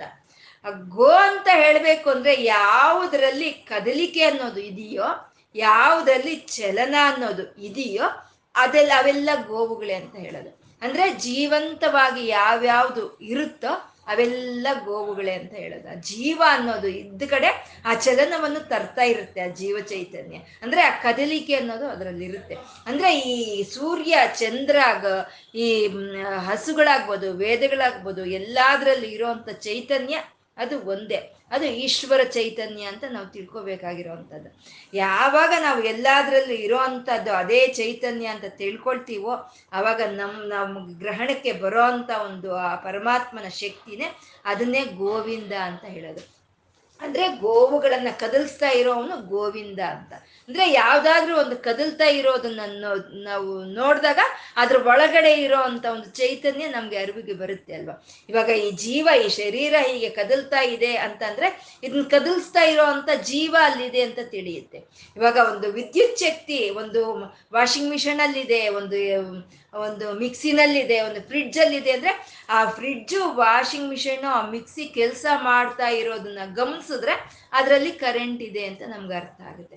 ಹಾಗೆ ಈ ಕದಲ್ತಾ ಇರೋವಂಥ ಸೂರ್ಯ ನಕ್ಷತ್ರ ಗ್ರಹ ಚ, ಮಂಡಲಗಳಲ್ಲಿ ಎಲ್ಲ ಪ್ರಾಣಿ ಪ್ರಕೃತಿಯಲ್ಲಿ, ಎಲ್ಲ ಮನುಷ್ಯರಲ್ಲಿ ಈ ಕದಲ್ತಾ ಇರೋವಂಥ ಈ ಚಲನವನ್ನು ಗಮನಿಸಿದಾಗ ಈ ಕದಲಿಕೆಯನ್ನು ತರ್ತಾ ಇರೋಂಥ ಪರಮಾತ್ಮ ಒಬ್ಬ ನಿಧಾನೆ ಅಂತ ನಮ್ಗೆ ಅರ್ಥ ಆಗುತ್ತೆ. ಅವನೇ ಗೋವಿಂದನು. ಈ ಗೋವುಗಳು ಅಂದ್ರೆ ಚಲಿಸ್ತಾ ಇರೋದನ್ನೆಲ್ಲ ಚಲನವಾಗಿ ಮಾಡ್ತಾ ಇರುವಂತ ಪರಮಾತ್ಮನೇ ಅವನೇ ಗೋವಿಂದ ಅಂತ ಹೇಳ್ತಾ ಇದ್ದಾರೆ. ಆ ಹಾಗೆ ತಾನು ಎಲ್ಲವನ್ನು ಕದಲಿಸ್ತಾ ಇರುವಂತ ಪರಮಾತ್ಮ ಸಮಸ್ತವನ್ನು ತಾನು ಆಳ್ತಾ ಇದ್ದಾನೆ, ತಾನು ಆಳ್ತಾ ಇದ್ದಾನೆ. ಯಾವುದರಿಂದ ಆಳ್ತಾ ಇದ್ದಾನೆ ಅಂದ್ರೆ ಸುಷೇಣಃ ಅಂತ ಇದ್ದಾರೆ. ಮುಂದಿನ ನಾಮ ಸುಷೇಣಃ ಅಂದ್ರೆ ಒಳ್ಳೆಯ ಸೈನ್ಯ ಹೊಂದಿರೋವನೇ ಸುಷೇಣನು ಅಂತ ಹೇಳೋವಂಥದ್ದು. ಆ ಸೈನ್ಯ ಒಬ್ಬ ರಾಜ್ಯ ಒಬ್ಬ ರಾಜ ಆ ರಾಜ್ಯವನ್ನು ಪರಿಪಾಲನೆ ಮಾಡ್ತಾ ಇದ್ದಾನೆ. ಆ ರಾಜ್ಯದಲ್ಲಿ ಶಾಂತಿ ಇದೆ, ನೆಮ್ಮದಿ ಇದೆ, ಸುಭಿಕ್ಷತೆ ಇದೆ. ಅಧರ್ಮ ಅನ್ನೋದು ಹೆಸರಿಗೂ ಇಲ್ಲ ಅಂತ ಅಂದ್ರೆ ಆ ರಾಜನ ಹತ್ರ ಕೆಲಸ ಮಾಡ್ತಾ ಇರುವಂತ ಸೈನ್ಯ ಎಂಥದ್ದು ಅನ್ನೋದು ನಮ್ಗೆ ಅರ್ಥ ಆಗುತ್ತೆ. ಅದು ಎಲ್ಲರಿಗೂ ಶುಭವನ್ನು ಕೊಡುವಂಥದ್ದು ಮಂಗಳವನ್ನು ಕೊಡುವಂಥ ಸೈನ್ಯ ಆಗಿರುತ್ತೆ.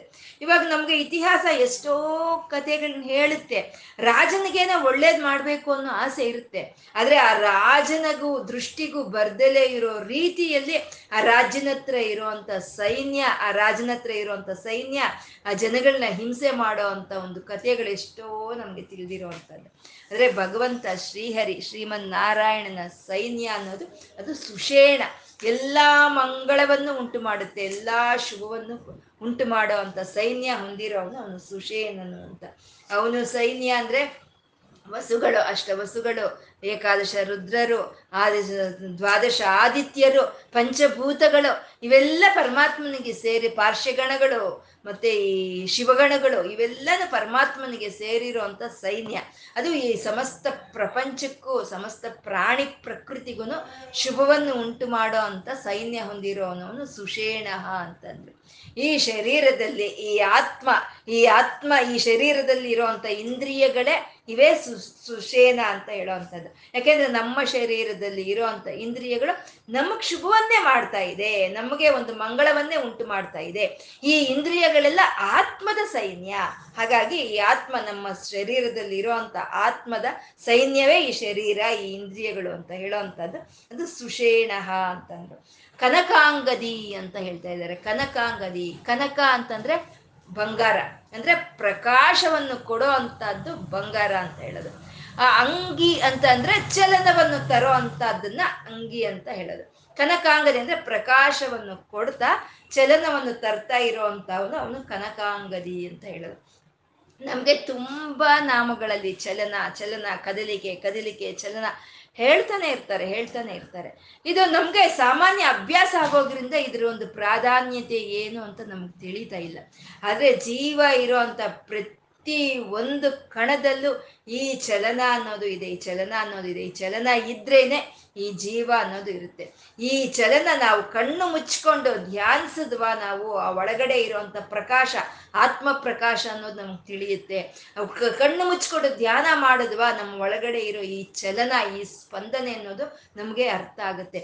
ಹಾಗೆ ಈ ಶಿ, ಇಂದ್ರಿಯಗಳಿಗೆಲ್ಲ ಪ್ರಕಾಶವನ್ನು ಕೊಡ್ತಾ, ಈ ಇಂದ್ರಿಯಗಳಿಗೆಲ್ಲ ಚಲನವನ್ನು ತರ್ತಾ ಇರೋವಂಥ ಆತ್ಮವೇ ಅದೇ ಕನಕಾಂಗದಿ ಅಂತ ಹೇಳುವಂಥದ್ದು ಹಾಗೆ ಪರಮಾತ್ಮ ಈ ಪ್ರಪಂಚಕ್ಕೆಲ್ಲ ಒಂದು ಪ್ರಕಾಶವನ್ನು ಕೊಡ್ತಾ ಈ ಪ್ರಪಂಚವನ್ನೆಲ್ಲ ಕದಲಿಸ್ತಾ ಇದ್ದಾನೆ. ಹಾಗೆ ಈ ಆತ್ಮ ಅನ್ನೋದು ಈ ಶರೀರಕ್ಕೆ ಪ್ರಕಾಶವನ್ನು ಕೊಡ್ತಾ ಈ ಶರೀರವನ್ನೆಲ್ಲ ಕದಲಿಸ್ತಾ ಇದೆ ಕನಕಾಂಗದಿ ಅಂತ ಹೇಳೋದು.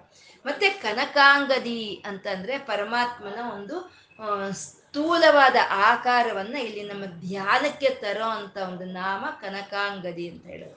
ಸಾಮಾನ್ಯ ವಿಷ್ಣು ಸಹಸ್ರನಾಮದಲ್ಲಿ ನಮಗೆ ಆ ಅಂತರ್ಮುಖವಾಗಿರೋ ಅಂತ ಚೈತನ್ಯವನ್ನೇ ಹೇಳ್ತಾರೆ. ಅದಕ್ಕೆ ನಾಮ, ರೂಪ ಅಂತ ಇರೋದಿಲ್ಲ. ಇದನ್ನೇ ನಿರ್ಗುಣ ಬ್ರಹ್ಮ ಅಂತ ಹೇಳ್ತೀವಿ. ಇದೇ ನಿಜ. ಇದೇ ನಿಜವಾಗಿರೋ ನಿರ್ಗುಣ ಬ್ರಹ್ಮ ಅಂತ ಹೇಳ್ತೀವಿ. ಆ ನಿರ್ಗುಣ ಬ್ರಹ್ಮನನ್ನೇ ಇಲ್ಲಿ ಸಗುಣಾಕಾರವಾಗಿ ನಮಗೆ ತೋರಿಸ್ತಾ ಇದ್ದಾರೆ. ಅಂದ್ರೆ ಧ್ಯಾನಕ್ಕೆ ತೋರಿಸ್ತಾ ಇದ್ದಾರೆ. ಕನಕಾಂಗದಿ ಅಂತಂದ್ರೆ ಈ ಭುಜಗಳಿಗೆ ಹಾಕೊಂಡಿರುವಂತ ಭುಜಾಭರಣಗಳು ಅಂತ ಹೇಳ್ತೀವಿ, ತೋಳು ಬಂದಿ ಅಂತ ಹೇಳ್ತೀವಿ. ಆ ತೋಳು ಬಂದಿ, ಬಂಗಾರ ಚಿನ್ನದಿಂದ ಆ ತೋಳು ಬಂದಿಯನ್ನು ಧರಿಸಿರೋ ಅಂತ ಆ ಗೋವಿಂದ, ಆ ವೆಂಕಟರಮಣನ ಧ್ಯಾನವನ್ನ ನಮ್ಗೆ ತಂದ್ಕೊಡೋ ಅಂತ ನಾಮವೇ ಈ ಕನಕಾಂಗದಿ ಅಂತ ಹೇಳೋದು. ಅಂದ್ರೆ ಆ ತೋಳು ಬಂದಿ, ಆ ಭುಜ ಆಭರಣಗಳು, ಚಿನ್ನದಿಂದ ಮಾಡಿರೋ ಅಂತ ಭುಜದ ಆಭರಣಗಳನ್ನು ಹಾಕೊಂಡಿದ್ದಾನೆ ಪರಮಾತ್ಮ ಅಂದ್ರೆ ಸರ್ವಾಭರಣ ಭೂಷಿತ ಅದು ಒಂದು ಹೇಳ್ತಾ ಇದ್ದಾರೆ ಅಷ್ಟೇ ಒಂದು. ಅದೇ ಸಮಸ್ತವಾದಂತ ಆಭರಣಗಳನ್ನು ಧರಿಸಿರೋ ಅಂತ ಆ ಶ್ರೀಮನ್ ನಾರಾಯಣನ ಒಂದು ಧ್ಯಾನಕ್ಕೆ ತಂದುಕೊಡೋ ಅಂತ ಒಂದು ನಾಮವೇ ಕನಕಾಂಗದಿಹಿ ಅಂತ. ಗುಹ್ಯ ಅಂತ ಇದ್ದಾರೆ. ನಮ್ಗೆ ಸಾಮಾನ್ಯ ಆ ನಾಮ ರೂಪರಹಿತವಾದ ಚೈತನ್ಯ, ಅದು ನಿಜ. ಅದು ನಿಜವಾದ ಸ್ಥಿತಿ, ಅದು ನಿಜ. ಆದರೆ ಅದನ್ನ ಅದು ಹಾಗೆ ಇಟ್ಕೊಳ್ಳೋದಕ್ಕೆ ನಮ್ಗೆ ಸಾಧ್ಯ ಆಗೋದಿಲ್ಲ. ಹಾಗಾಗಿ ನಮಗೆ ಒಂದು ಅದು ಸಗುಣಾಕಾರವಾಗಿ ನಮಗೆ ತೋರಿಸ್ತಾರೆ. ಇವಾಗ ಸಗುಣಾಕಾರವಾಗಿ ಆ ಶ್ರೀಮನ್ ನಾರಾಯಣನ ವಿಗ್ರಹವನ್ನ ದಿವ್ಯ ಮಂಗಳ ವಿಗ್ರಹವನ್ನ ನಮ್ ಧ್ಯಾನಕ್ಕಿಲ್ ತಂದರು ನಾವೇನು ಮಾಡ್ತೀವಿ? ಅದರಲ್ಲೇ ಇದು ಬಿಡ್ತೀವಿ ಓಹೋ, ನಾವು ನೋಡ್ತಾ ಇರೋವಂಥ ಸರ್ವಾಭರಣಗಳನ್ನ ಧರಿಸಿರೋ ಅಂತ ಆ ಶ್ರೀಮನ್ನಾರಾಯಣನ ವಿಗ್ರಹ ಅದೇ ಅಂತ ನಾವಲ್ಲಿ ನಿಂತು ಬಿಡ್ತೀವಿ. ಅಂತ ನೀನಲ್ಲಿ ನಿಂತು ಬೇಡ. ಮುಂದೆ ಬಾ, ನಿಜವಾಗಿರೋ ಅಂಥದ್ದು ಗುಹ್ಯ ಅಂತ ಇನ್ ಮುಂದಿನ ನಾಮದಲ್ಲಿ ಹೇಳ್ತಾ ಇದ್ದಾರೆ. ಗುಹ್ಯ ಅಂದ್ರೆ ಅವನು ನಿನ್ ಕಾಣಿಸ್ತಾ ಇರುವಂತ ದಿವ್ಯ ಮಂಗಳ ಮೂರ್ತಿ, ಆ ಚೈತನ್ಯ, ಅದು ಗುಹ್ಯವಾಗಿ ಎಲ್ಲರ ಹೃದಯದಲ್ಲೂ ಇದೆ ಅಂತರ್ಯಾಮಿಯಾಗಿ ಕಾಣಿಸ್ದಲೆ ಗುಹ್ಯವಾಗಿ ಇರುವಂತ ಚೈತನ್ಯವೇ ಅದನ್ನೇ ನಿನ್ ಕಂಗ ಕನಕಾಂಗದಿ ಅಂತ ಆ ಮಂಗಳ ಮೂರ್ತಿಯಲ್ಲಿ ನೋಡಿದ್ದು ಅಂತ ಹೇಳ್ತಾ ಇದ್ದಾರೆ. ಏಕೋ ದೇವ ಸರ್ವಭೂತೇಶು ಗೂಢ ಅಂತ. ಆ ದೇವ ಒಬ್ಬನೇ, ಆ ಒಬ್ಬನೇ ಆದಂತ ದೇವನು ಎಲ್ಲಾ ಪ್ರಾಣಿಗಳಲ್ಲೂ ಆತ್ಮರೂಪದಲ್ಲಿ ಅವನು ವ್ಯಾಪಿಸ್ಕೊಂಡಿದ್ದಾನೆ, ಅವನು ಕಾಣಿಸ್ತಾ ಇಲ್ಲ ಅಂತ ಹೇಳ್ತಾ ಅವನು ಗುಹ್ಯ ಅಂತ ಹೇಳಿದ್ರು. ಇನ್ನು ಗಭೀರ ಅಂತ ಹೇಳ್ತಾ ಇದ್ದಾರೆ. ಪರಮಾತ್ಮ ಗಭೀರ. ಗಭೀರ ಅಂದ್ರೆ ಗಂಭೀರ. ಅಂದ್ರೆ ಆಳವಾಗಿರುವಂಥದ್ದು ಆಳವಾಗಿರುವಂಥದ್ದು ಅವನ ಜ್ಞಾನವಾಗಬಹುದು, ಅವನ ಶಕ್ತಿ ಆಗ್ಬೋದು ಅವನ ವೀರ್ಯವಾಗಬಹುದು, ಅವನ ಸಂಕಲ್ಪವಾಗಬಹುದು, ಎಲ್ಲವೂ ಅತ್ಯಂತ ಆಳವಾಗಿರುತ್ತೆ. ನಮಗೆ ಗ್ರಹಿಸ್ಕೊಳ್ಳೋದಕ್ಕೆ ಸಾಧ್ಯ ಆಗ್ದಲೇ ಇರೋಷ್ಟು ಆಳವಾದಂಥ ಜ್ಞಾನ, ಆಳವಾದಂಥ ಐಶ್ವರ್ಯ, ಆಳವಾದಂಥ ಒಂದು ಬಲ, ಪರಾಕ್ರಮಗಳು ಹೊಂದಿರೋ ಅವನು ಗಭೀರ ಅಂತ ಹೇಳ್ತಾ ಇದ್ದಾರೆ. ಅದು ನಾವು ಸಮುದ್ರದ ಮುಂದೆ ಕೂತ್ಕೊಳ್ತೀವಿ. ಆ ಸಮುದ್ರ ಎಷ್ಟು ಗಂಭೀರವಾಗಿರುತ್ತೆ, ಎಷ್ಟು ಆಳವಾಗಿರುತ್ತೆ, ಅದ್ರ ಒಳಗೆ ಏನು ಇದೆ ಅನ್ನೋದು ನಮ್ಗೆ ತಿಳ್ಕೊಳ್ಳೋದಕ್ಕೆ ಸಾಧ್ಯ ಆಗುತ್ತಾ ನಮಗೆ? ಆ ಸಾಧ್ಯ ಆಗೋದಿಲ್ಲ. ಅಂತ ಪರಮಾತ್ಮ ಗುಹ್ಯವಾಗಿರುವಂಥ ಪರಮಾತ್ಮನ ಒಂದು ಜ್ಞಾನ, ಬಲ, ಐಶ್ವರ್ಯಗಳು ಅವು ಯಾವತ್ತೂ ನಮಗೆ ತಿಳ್ಕೊಳ್ಳೋಕೆ ಸಾಧ್ಯ ಇಲ್ದಲೇ ಇರುವಷ್ಟು ಆಳವಾದಂಥದ್ದು ಅಂತ ಗಭೀರ ಅಂತ ಹೇಳ್ತಾ ಇದ್ದಾರೆ. ಭಗವಂತನ ಜ್ಞಾನ ಅನ್ನೋದು ಅತ್ಯದ್ಭುತವಾಗಿರುವಂಥದ್ದು ಅತ್ಯದ್ಭುತವಾದಂಥ ಜ್ಞಾನದಿಂದ ಈ ಅತ್ಯದ್ಭುತವಾದಂಥ ಈ ಪ್ರಪಂಚವನ್ನ, ಈ ಅತ್ಯದ್ಭುತವಾದಂಥ ನಮ್ಮ ಶರೀರಗಳನ್ನ ಪರಮಾತ್ಮ ಸೃಷ್ಟಿ ಮಾಡಿದ್ದಾನೆ. ಅದು ಒಂದು ಸ್ವಲ್ಪ, ನಾವು ಒಂದು ಸ್ವಲ್ಪ ಯೋಚನೆ ಮಾಡಿದ್ರೆ ಆ ಕಡೆ ಅವನು ಎಂಥ ಅದ್ಭುತವಾದಂಥ ಒಂದು ಜ್ಞಾನ ಒಂದು ಅನ್ನೋದು ನಮಗೆ ಅರಿವಿಗೆ ಬರುತ್ತೆ. ಹೃದಯ ಅನ್ನೋದು ಅತ್ಯಂತ ಸುನ್ನಿತವಾಗಿರುವಂಥದ್ದು ಹೃದಯ ಅನ್ನೋದು ಅತ್ಯಂತ ಶಕ್ತಿಯುತವಾಗಿರುವಂಥದ್ದು ಅತ್ಯಂತ ಸುನ್ನಿತವಾಗಿರುವಂಥದ್ದು ಅತ್ಯಂತ ಸುನ್ನಿತವಾದ, ಅತ್ಯಂತ ಶಕ್ತಿಯುತವಾದ ಅಂತ ಹೃದಯವನ್ನು ಆಚೆ ಇಟ್ಟರೆ ಅದಕ್ಕೆ ರಕ್ಷಣೆ ಇಲ್ಲ ಅಂತ ಹೇಳಿ ಪರಮಾತ್ಮ ಈ ಗುಹೆ ಒಳಗೆ ಇಟ್ಟಿದ್ದಾನೆ. ಆ ಗುಹೆ ಎಂಥದ್ದು ರಿಬ್ಸ್ ಅಂತೀವಿ ನಾವು, ಮೂಳೆಗಳ ರಿಬ್ಸ್ ಅಂತೀವಿ. ಅಂದ್ರೆ ಪಂಜರದ ಒಳಗೆ ಒಂದು ಗಿಣಿಯನ್ನು ಇಟ್ಟಿರೋ ಹಾಗೆ ಈ ಹೃದಯ ಪಂಜರದ ಒಳಗೆ ಅತ್ಯಂತ ಸೂಕ್ಷ್ಮವಾದ, ಅತ್ಯಂತ ಸುನ್ನಿತವಾದ, ಅತ್ಯಂತ ಶಕ್ತಿಯುತವಾದ, ಅತ್ಯಂತ ಪ್ರಧಾನವಾದಂಥ ಹೃದಯವನ್ನ ಪರಮಾತ್ಮ ಬಚ್ಚಿಟ್ಟಿದ್ದಾನೆ ಅಂದ್ರೆ ಅವನ ಜ್ಞಾನ ಇನ್ನೆಷ್ಟೇ ಇರಬಹುದು ಅಲ್ವಾ? ಅದನ್ನ ನಾವು ಅರ್ಥ ಮಾಡ್ಕೊಳ್ಳೋದಕ್ಕೂ ಸಾಧ್ಯ ಇಲ್ದಲೇ ಇರೋಷ್ಟು ಮತ್ತೆ ಕಣ್ಣಿನ ರೆಪ್ಪೆ, ಈ ಕಣ್ಣಿಗಳಿಗೆ ರೆಪ್ಪೆ ಕೊಟ್ಟಿದ್ದಾನೆ. ಈ ಕಣ್ಣಿನ ಗುಡ್ಡು ಅನ್ನೋದು ಇದು ಅತ್ಯಂತ ಒಂದು ಸೂಕ್ಷ್ಮವಾಗಿರುವಂಥದ್ದು ಅದಕ್ಕೆ ಇದಕ್ಕೆ ಕಣ್ಣುಗಳಿಗೆ ಅದನ್ನ ಅದು ಕಾಪಾಡಬೇಕು, ಅದು ರಕ್ಷಣೆ ಆಗಬೇಕು ಅಂತ ಹೇಳಿ ಇದಕ್ಕೆ ರೆಪ್ಪೆಗಳನ್ನು ಕೊಟ್ಟಿದ್ದಾನೆ. ಯಾವಾಗ್ಲಾದ್ರೂ ನಮ್ಮ ಕೈಯೇ ಆದರೂ ಸರಿ ಅದನ್ನ ಆ ಕಣ್ಣಿನ ಹತ್ರಕ್ಕೆ ಅನಾ, ಅನಾಲೋಚಿತವಾಗಿ ಹೋದಾಗ ಆ ರೆಪ್ಪೆ ಅದಷ್ಟಕ್ಕೆ ಅದೇ ಮುಚ್ಕೊಳ್ಳುತ್ತೆ ಅಥವಾ ಯಾರಾದರೂ ನಮ್ಮ ಕಣ್ಣತ್ರ ಈ ಕೈ ತೊಗೊಂಡು ಬಂದ್ರೂ ಆ ರೆಪ್ಪೆ ಅದಷ್ಟಕ್ಕೆ ಅದೇ ಮುಚ್ಕೊಳ್ಳುತ್ತೆ ಅದಷ್ಟಕ್ಕೆ ಅದೇ ಮುಚ್ಕೊಳ್ಳುತ್ತೆ on and off on and off ಅದು ಬೇಕಾದಾಗ ತಿರ್ಕೊಳ್ಳುತ್ತೆ, ಅದಕ್ಕೆ ಅಪಾಯ ಬರುತ್ತೆ ಅಂದಾಗ ಮುಚ್ಕೊಳ್ಳುತ್ತೆ ಇದನ್ನೇ ಆಟೋಮೆಟಿಕ್ ಅಂತೀವಿ, ಇವಾಗ ನಮ್ಮ ತಂತ್ರಜ್ಞಾನ ಹೇಳ್ತೆ ಆಟೋಮೆಟಿಕ್ ಸ್ಟಾ ಸ್ಟಾರ್ಟರ್ ರೀ ಅಂತೀವಿ. ಆಟೋಮೆಟಿಕ್ ಆದಾಗೆ ಸ್ಟಾರ್ಟ್ ಆಗುತ್ತೆ ಆಟೋಮೆಟಿಕ್ ಆದಾಗೆ ಆಫ್ ಆಗುತ್ತೆ ಅಂತ. ಹಾಗೆ ಪರಮಾತ್ಮ ಆಟೋಮೆಟಿಕ್ ಆಫ್ ಅಂಡ್ ಆನ್ ಅನ್ನ ಈ ಕೈ, ಈ ನೇತ್ರಗಳಿಗೆ ಇಟ್ಟಿದ್ದಾನೆ, ಈ ರೆಪ್ಪೆಗಳಿಗೆ ಇಟ್ಟಿದ್ದಾನೆ. ಅದಕ್ಕೆ ಅಪಾಯ ಬರೋವಾಗ ಅದು ಮುಚ್ಕೊಳ್ಳುತ್ತೆ. ಇಲ್ಲ ಅಂದಾಗ ಅದು ತೆಕ್ಕೊಳ್ಳುತ್ತೆ. ಅಂತ ಒಂದು ತತ್ವವನ್ನ ಅಲ್ಲಿ ಅಂತ ಒಂದು ಜ್ಞಾನವನ್ನ ಇಟ್ಟಿರೋ ಅಂಥದ್ದು. ಮತ್ತೆ ಈ ಮೂಗು, ಈ ಮೂಗಿನಲ್ಲಿ ಯಾವಾಗಲೂ ಉಸಿರಾಡ್ತಾ ಇರಬೇಕು. ಅದಕ್ಕೆ ಇದಕ್ಕೆ ಯಾವ ರೆಪ್ಪೆಗಳನ್ನು ಕೊಟ್ಟಿಲ್ಲ ಅವನು. ರೆಪ್ಪೆಗಳು ಏನಾದರೂ ಮುಚ್ಕೊಂಡ್ ಬಿಟ್ರೆ ಇನ್ನೇನಾದ್ರೂ ಇದೆಯಾ? ಈ ಜೀವ ಇರುತ್ತಾ? ಹಾಗಾಗಿ ಇದ್ ಮುಚ್ಕೋಬಾರ್ದು ಅಂತ ಹೇಳಿ ಇದನ್ನ ನಿರಂತರ ಇದನ್ನ ತೆರೆದೇ ಇಟ್ಟಿದ್ದಾನೆ. ಅಂದ್ರೆ ಅವನ ಜ್ಞಾನ ಇನ್ನೆಂತಹದ್ದಿರಬಹುದು ಇದು ನಮ್ಮ ಶರೀರ ಮಟ್ಟಕ್ಕೆ ನಮ್ಗೆ ಇಷ್ಟ ಅರ್ಥ ಆಗ್ತಾ ಇದೆ ಅಷ್ಟೇ. ಆದ್ರೆ ನಮ್ಮ ನೇತ್ರಗಳಿಗೆ ಗೋಚರವಾಗ್ದಲೇ ಇರುವಷ್ಟು ನಮ್ಮ ಬುದ್ಧಿಗೆ ತಿಳಿ ಪಡ್ದಲೇ ಇರೋಷ್ಟು ಬ್ರಹ್ಮಾಂಡಗಳು ಎಷ್ಟಿದೆ. ಆ ಎಲ್ಲ ಬ್ರಹ್ಮಾಂಡಗಳು ಎಂಥ ಜ್ಞಾನದಿಂದ ಸೃಷ್ಟಿಯಾಗಿದೆ ಅಲ್ವಾ? ಅಂದರೆ ಪರಮಾತ್ಮನ ಜ್ಞಾನ ಹೀಗೆ ಅಂತ ತಿಳ್ಕೊಳ್ಳೋದಕ್ಕೆ ನಮಗೆ ಸಾಧ್ಯ ಇಲ್ಲ ಅಂತ ಹೇಳ್ತಾ ಗಭೀರ ಅಂತ ಹೇಳಿದ್ರು ಅವನು. ಅವನಂತ ಜ್ಞಾ, ಜ್ಞಾನವಾಗ್ಬೋದು, ಅವನ ಶಕ್ತಿ ಆಗ್ಬೋದು ಅವನ ಪರಾಕ್ರಮವಾಗ್ಬೋದು ಅಷ್ಟು ಒಂದು ಆಳವಾಗಿರುವಂಥದ್ದು ಅಂತ ಗಭೀರ ಅಂತ ಯಾವಾಗ ಆಳವಾಗಿರುತ್ತೋ ಅವಾಗ ಅದನ್ನ ನಮ್ಗೆ ಗ್ರಹಿಸ್ಕೊಳ್ಳೋದಕ್ಕೆ ಆಗೋದಿಲ್ಲ ಅಂತ ಹೇಳ್ತಾ ಗಹನ ಅಂತ ಇದ್ದಾರೆ. ಗಹನ ಅಂದ್ರೆ ಗ್ರಹಿಸ್ಕೊಳಕ್ ಆಗ್ದಲೇ ಇರೋವಂಥ ತತ್ವ ಹೊಂದಿರೋ ಅವನು ಅವನು ಗಹನ ಅಂತ ಹೇಳ್ತಾ ಇದ್ದಾರೆ. ಪರಮಾತ್ಮನನ್ನ ಯಾಕೆಂದ್ರೆ ನಾವು ಯಾವಾಗ್ಲೂ ಪ್ರತ್ಯಗ್ರೂಪವಾಗಿ ನಾವು ನೋಡ್ಕೋಬೇಕು. ನಾವು ಒಳಗೆ ಹೋಗಿ ನೋಡಿದಾಗ ನಮ್ಗೆ ಒಂದು ಆತ್ಮ ಅನ್ನೋದು ಗೋಚರಕ್ಕೆ ಬರುತ್ತೆ. ಆ ಪರಮ, ಆ ಪರಮಾತ್ಮ ಇಲ್ಲಿ ನಮ್ಮನ್ನ ಕದಲ್ಸ್ತಾ ಇರೋವಂಥ ಒಂದು ಸ್ಪಂದನೆ ಅನ್ನೋದು ನಮ್ಗೆ ಗೋಚರಕ್ಕೆ ಬರುತ್ತೆ. ಆದ್ರೆ ನಾವು ಸ ಎಷ್ಟು ಜನ ನೋಡ್ತಾ ಇದ್ವಿ? ಒಳಕ್ ಹೋಗಿ ನಮ್ಮ ಆತ್ಮವನ್ನು ಎಷ್ಟು ಜನ ನಾವು ನೋಡ್ಕೊಳ್ತಾ ಇದ್ದೀವಿ? ಭಗವದ್ಗೀತೆಯಲ್ಲಿ ಬ, ಕೃಷ್ಣ ಹೇಳ್ದಂಗ ಮನುಷ್ಯಾನಾಂ ಸಹಸ್ರೇಶು ಅಂತ. ಅಂದ್ರೆ ಸಹಸ್ರಾರು ಮನುಷ್ಯರಲ್ಲಿ ಸಹಸ್ರಾರು ಮನುಷ್ಯರಲ್ಲಿ ಯಾರಿಗೋ ಒಬ್ರಿಗೆ ಭಗವಂತನನ್ನ ತಿಳ್ಕೋಬೇಕು ಅನ್ನೋ ಮನಸ್ಸು ಯಾರಿಗೋ ಒಬ್ರಿಗೆ ಬರುತ್ತಂತೆ, ಸಹಸ್ರಾರು ಜನರಲ್ಲಿ. ಹಾಗೆ ಬಂದಂತ ಸಹಸ್ರಾರು ಜನರಲ್ಲಿ ಆ ಭಗವಂತನ ತಿಳ್ಕೊಳ್ಳೋ ಅಂತ ಪ್ರಯತ್ನ ಒಬ್ರು ಮಾಡ್ತಾರಂತೆ. ಹಾಗೆ ಸ ಭಗವಂತನ ತಿಳ್ಕೊಳ್ಳೋಗೆ ಪ್ರಯತ್ನ ಮಾಡುವಂತ ಸಹಸ್ರಾರರಲ್ಲಿ ಒಬ್ರು ಸರಿಯಾಗಿ ಅರ್ಥ ಮಾಡ್ಕೊಳ್ತಾರಂತೆ. ಅಂದ್ರೆ ಆ ಗ್ರಹಿಸ್ಕೊಳ್ಳೋದಕ್ಕೆ, ಆ ಪರತತ್ವವನ್ನ ಗ್ರಹಿಸ್ಕೊಳ್ಳೋದಕ್ಕೆ ಅಷ್ಟು ಕಷ್ಟವಾಗಿದೆ ಅಂತ ಹೇಳ್ತಾ ಗಹನ ಅಂತ ಹೇಳ್ತಾ ಇದ್ದಾರೆ. ಯಾಕೆಂದ್ರೆ ಜಾಗೃತ್ ಸ್ವಪ್ನ ಸುಷುಪ್ತಿಗಳನ್ನ ದಾಟಿ ಹೋಗಿರೋ ತತ್ವ ಇದು. ನಾವು ಇಲ್ಲ ಜಾಗೃತಲ್ಲಿ ಇರ್ತೀವಿ ಇಲ್ವಾ? ಸ್ವಪ್ನಲೋಕದಲ್ಲಿ ಇರ್ತೀವಿ ಇಲ್ಲ, ಸುಷುಪ್ತಿ ನಿದ್ದೆಯಲ್ಲಿ ಇರ್ತೀವಿ ಈ ಮೂರರಲ್ಲೂ ಪರಮಾತ್ಮ ನಮಗೆ ಗೋಚರವಾಗೋದಿಲ್ಲ. ಈ ಮೂರನ್ನು ದಾಟಿ ಹೋದ ಸಮಾಧಿ ಸ್ಥಿತಿಯಲ್ಲೇ ನಮಗೆ ಗೋಚರವಾಗುವಂಥ ಆತ್ಮತತ್ವ ಅದು. ಅದಷ್ಟು ಸುಲಭವಾಗಿ ಅರ್ಥ ಆಗೋದಿಲ್ಲ ಅಂತ ಹೇಳ್ತಾ ಗಹನ ಅಂತ ಹೇಳಿದ್ರು. ಗ್ರಹಿ, ಗ್ರಹಿಸ್ಕೊಳ್ಳೋದಕ್ಕೆ ಸಾಧ್ಯ ಆಗ್ದಲೇ ಇರುವಂಥದ್ದು. ಅಂತ ಯಾವಾಗ ಒಳಗೆ ಹೋಗಿ ನಾವು ಪ್ರತ್ಯಗ್ರೂಪರಾಗಿ ಹೋಗಿ ನಾವು ಆತ್ಮ ಚೈತನ್ಯವನ್ನ ನಾವು ತಿಳ್ಕೊಂಡಾಗ ಮಾತ್ರ ನಮಗೆ ಅದು ಅನುಭವಕ್ಕೆ ಬರೋ ಅಂಥದ್ದು. ಅಂತರ್ಮುಖ ಸಮಾರಾಧ್ಯ, ಬಹಿರ್ಮುಖ ಸುದುರ್ಲಭ ಅಂತ ಹೇಳಿದ್ದು ನಾವು ಹೋದ್ರೆ, ಒಳಕ್ಕೆ ಹೋದ್ರೆ ನಮಗೆ ಅನುಭವಕ್ಕೆ ಬರೋ ಅಂಥದ್ದು. ಈ ರೀತಿ ಜ್ಞಾನರು, ಯೋಗರು ಹೀಗೆ ಒಳಕ್ಕೆ ಹೋಗಿ ಅವರ ಆತ್ಮ ಸಾಕ್ಷಾತ್ಕಾರನ ಪಡ್ಕೊಂಡಾಗ ಅವ್ರಿಗಾಗುವಂಥ ಒಂದು ಅನುಭವವನ್ನ ಅವರು ಹೃದಯದಲ್ಲೇ ಬಚ್ಚಿಟ್ಕೊಳ್ತಾರೆ ಅಂತ ಗುಪ್ತ ಅಂತ ಹೇಳ್ತಾ ಇದ್ದಾರೆ. ಮುಂದಿನ ನಾಮ ಗುಪ್ತ ಅಂತ ಹೇಳ್ತಾ ಇದ್ದಾರೆ. ಅಂದ್ರೆ ಯಾರು ಜ್ಞಾನಿಗಳಿಗೆ, ಯಾವ ಯೋಗಿಗಳಿಗೆ, ಯಾರು ಭಕ್ತರಿಗೆ ಆ ಭಗವಂತನ ಅನುಭವ ಅನ್ನೋದು ಬರುತ್ತೋ ಅವರು ಭದ್ರವಾಗಿ ಜೋಪಾನವಾಗಿ ಅವರು ಹೃದಯದಲ್ಲಿ ಹಾಗೆ ಬಚ್ಚಿಟ್ಕೊಳ್ತಾರಂತೆ. ಅದೇ ಗುಪ್ತ ಅಂತಂದ್ರು. ಯಾಕೆಂದ್ರೆ ಯಾವಾಗ್ಲೂ ಬೆ, ಚೆನ್ನಾಗಿ ಬೆಲೆ ಬಾಳೋ ಅಂತ ವಸ್ತುಗಳನ್ನ ನಾವೆಲ್ಲಂದ್ರೆ ಅಲ್ಲಿ ಬಿಸಾಕೋ ಬಿಸಾಕಲ್ಲ.